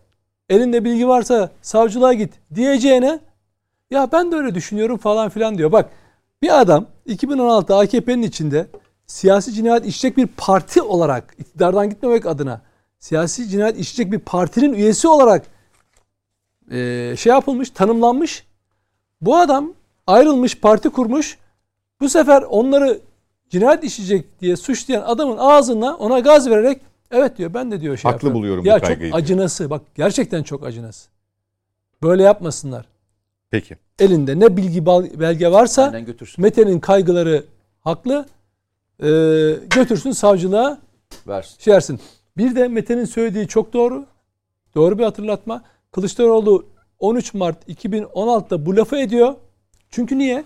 O zaman da kaos planlanıyor. Yani Türkiye'deki gerilimin arttırılması. Ta- Ben hep 15 Temmuz öncesine çok benzetiyorum bu süreçleri. Öyle bir ihtimal görmüyorum askeri darbe ihtimali ama bu gerilim, kutuplaşma hatırlayacaksınız. Yani Aynı Erdoğan süreç mi dedim kızdı bana. aynı sü- bak, süreç aynı süreç. Bak Ne alakası var? Mücahit'e de kızdı. olarak. Ya ne toplum- alakası var? Öyle değil. öyle- Ya, Bir dakika, Toplum, bir dakika. bak, ben bize sinirlenmiş. Toplumsal olarak. alakası yok, hiç Hayır, alakası toplumsal, yok. bak, Sonuç- toplumsal gerilim açısından. Erdoğan diktatör, Erdoğan şöyle, ülke böyle bilmem ne siyasi cinayetler. Aynı kaos planını Kılıçdaroğlu bugün de o uyguluyor. Nitekim yanılmıyorsam 2 Nisan 2016 günü de hani o darbe söylentileri de ayyuka çıkınca Genelkurmay Başkanlığı yok ya biz hukuka, demokrasiye bağlıyız diye bildiri yayınlamıştı. Darbe yapmayacağız diye. Kim yapmıştı bunu? FETÖ'cü darbeciler. Bak FETÖ'cü darbeciler Nisan 2016'nın başında tam Kılıçdaroğlu bunu söyledikten hemen sonra bir bildiri yayınladılar. Dediler ki asla işte demokrasi içindeyiz biz hukuk falan filan ama 4 ay sonra darbe girişiminde bulundular. Dolayısıyla Ki eğer ben planlamada o zaman yapılmıştı. ben o yüzden bununla ilgili söylediği. tweet atarken sinsi provokasyon yazıyorum. Hep bunu da söylüyorum. Çünkü eğer böyle bir bilgin varsa zaten söylemezsin. Yani hele hele mesela birine siyasi cinayetle ilgili bir iddian varsa o insanı tedirgin etmezsin. Bir de cinayeti işleyecek şebekeyi o kim olursa olsun çökertmek amacıyla güvenlik güçlerine bunu verirsin ki cinayet önlensin değil mi? Peki. Bunu böyle söylediğin zaman iklim oluşturuyorsun. O kişiyi hedefe koyuyorsun ve ileride Allah korusun bugün birisine bir şey olsa bir şey yapsa bir terör örgütü ters bir operasyonla yani şöyle yapıp böyle gösterseler Kılıçdaroğlu'na herkes sormayacak mı? Nereden biliyordun? Kendini de zor durumda Ya da bırakıyor. elindekileri neden paylaşmadın? Tabii ama olarak. şöyle şunu yapamazsın. Yani Erdoğan işte zaten gitmemek için bunu yap- ben demiştim bak Erdoğan işletti. Aynı şeyi darbe öncesi de yapmış. Peki. Bak 2016. Çok teşekkürler Nedim Tabii. Şener. Mücahit Birinci, Mete Yarar ve Sayın Öztürk Yılmaz çok sağ olun. Bu hafta da net bakışı noktalıyoruz. Önümüzdeki hafta pazartesi saatler 20.45'i gösterdiğinde yeniden birlikte olmak dileğiyle efendim. Hoşçakalın.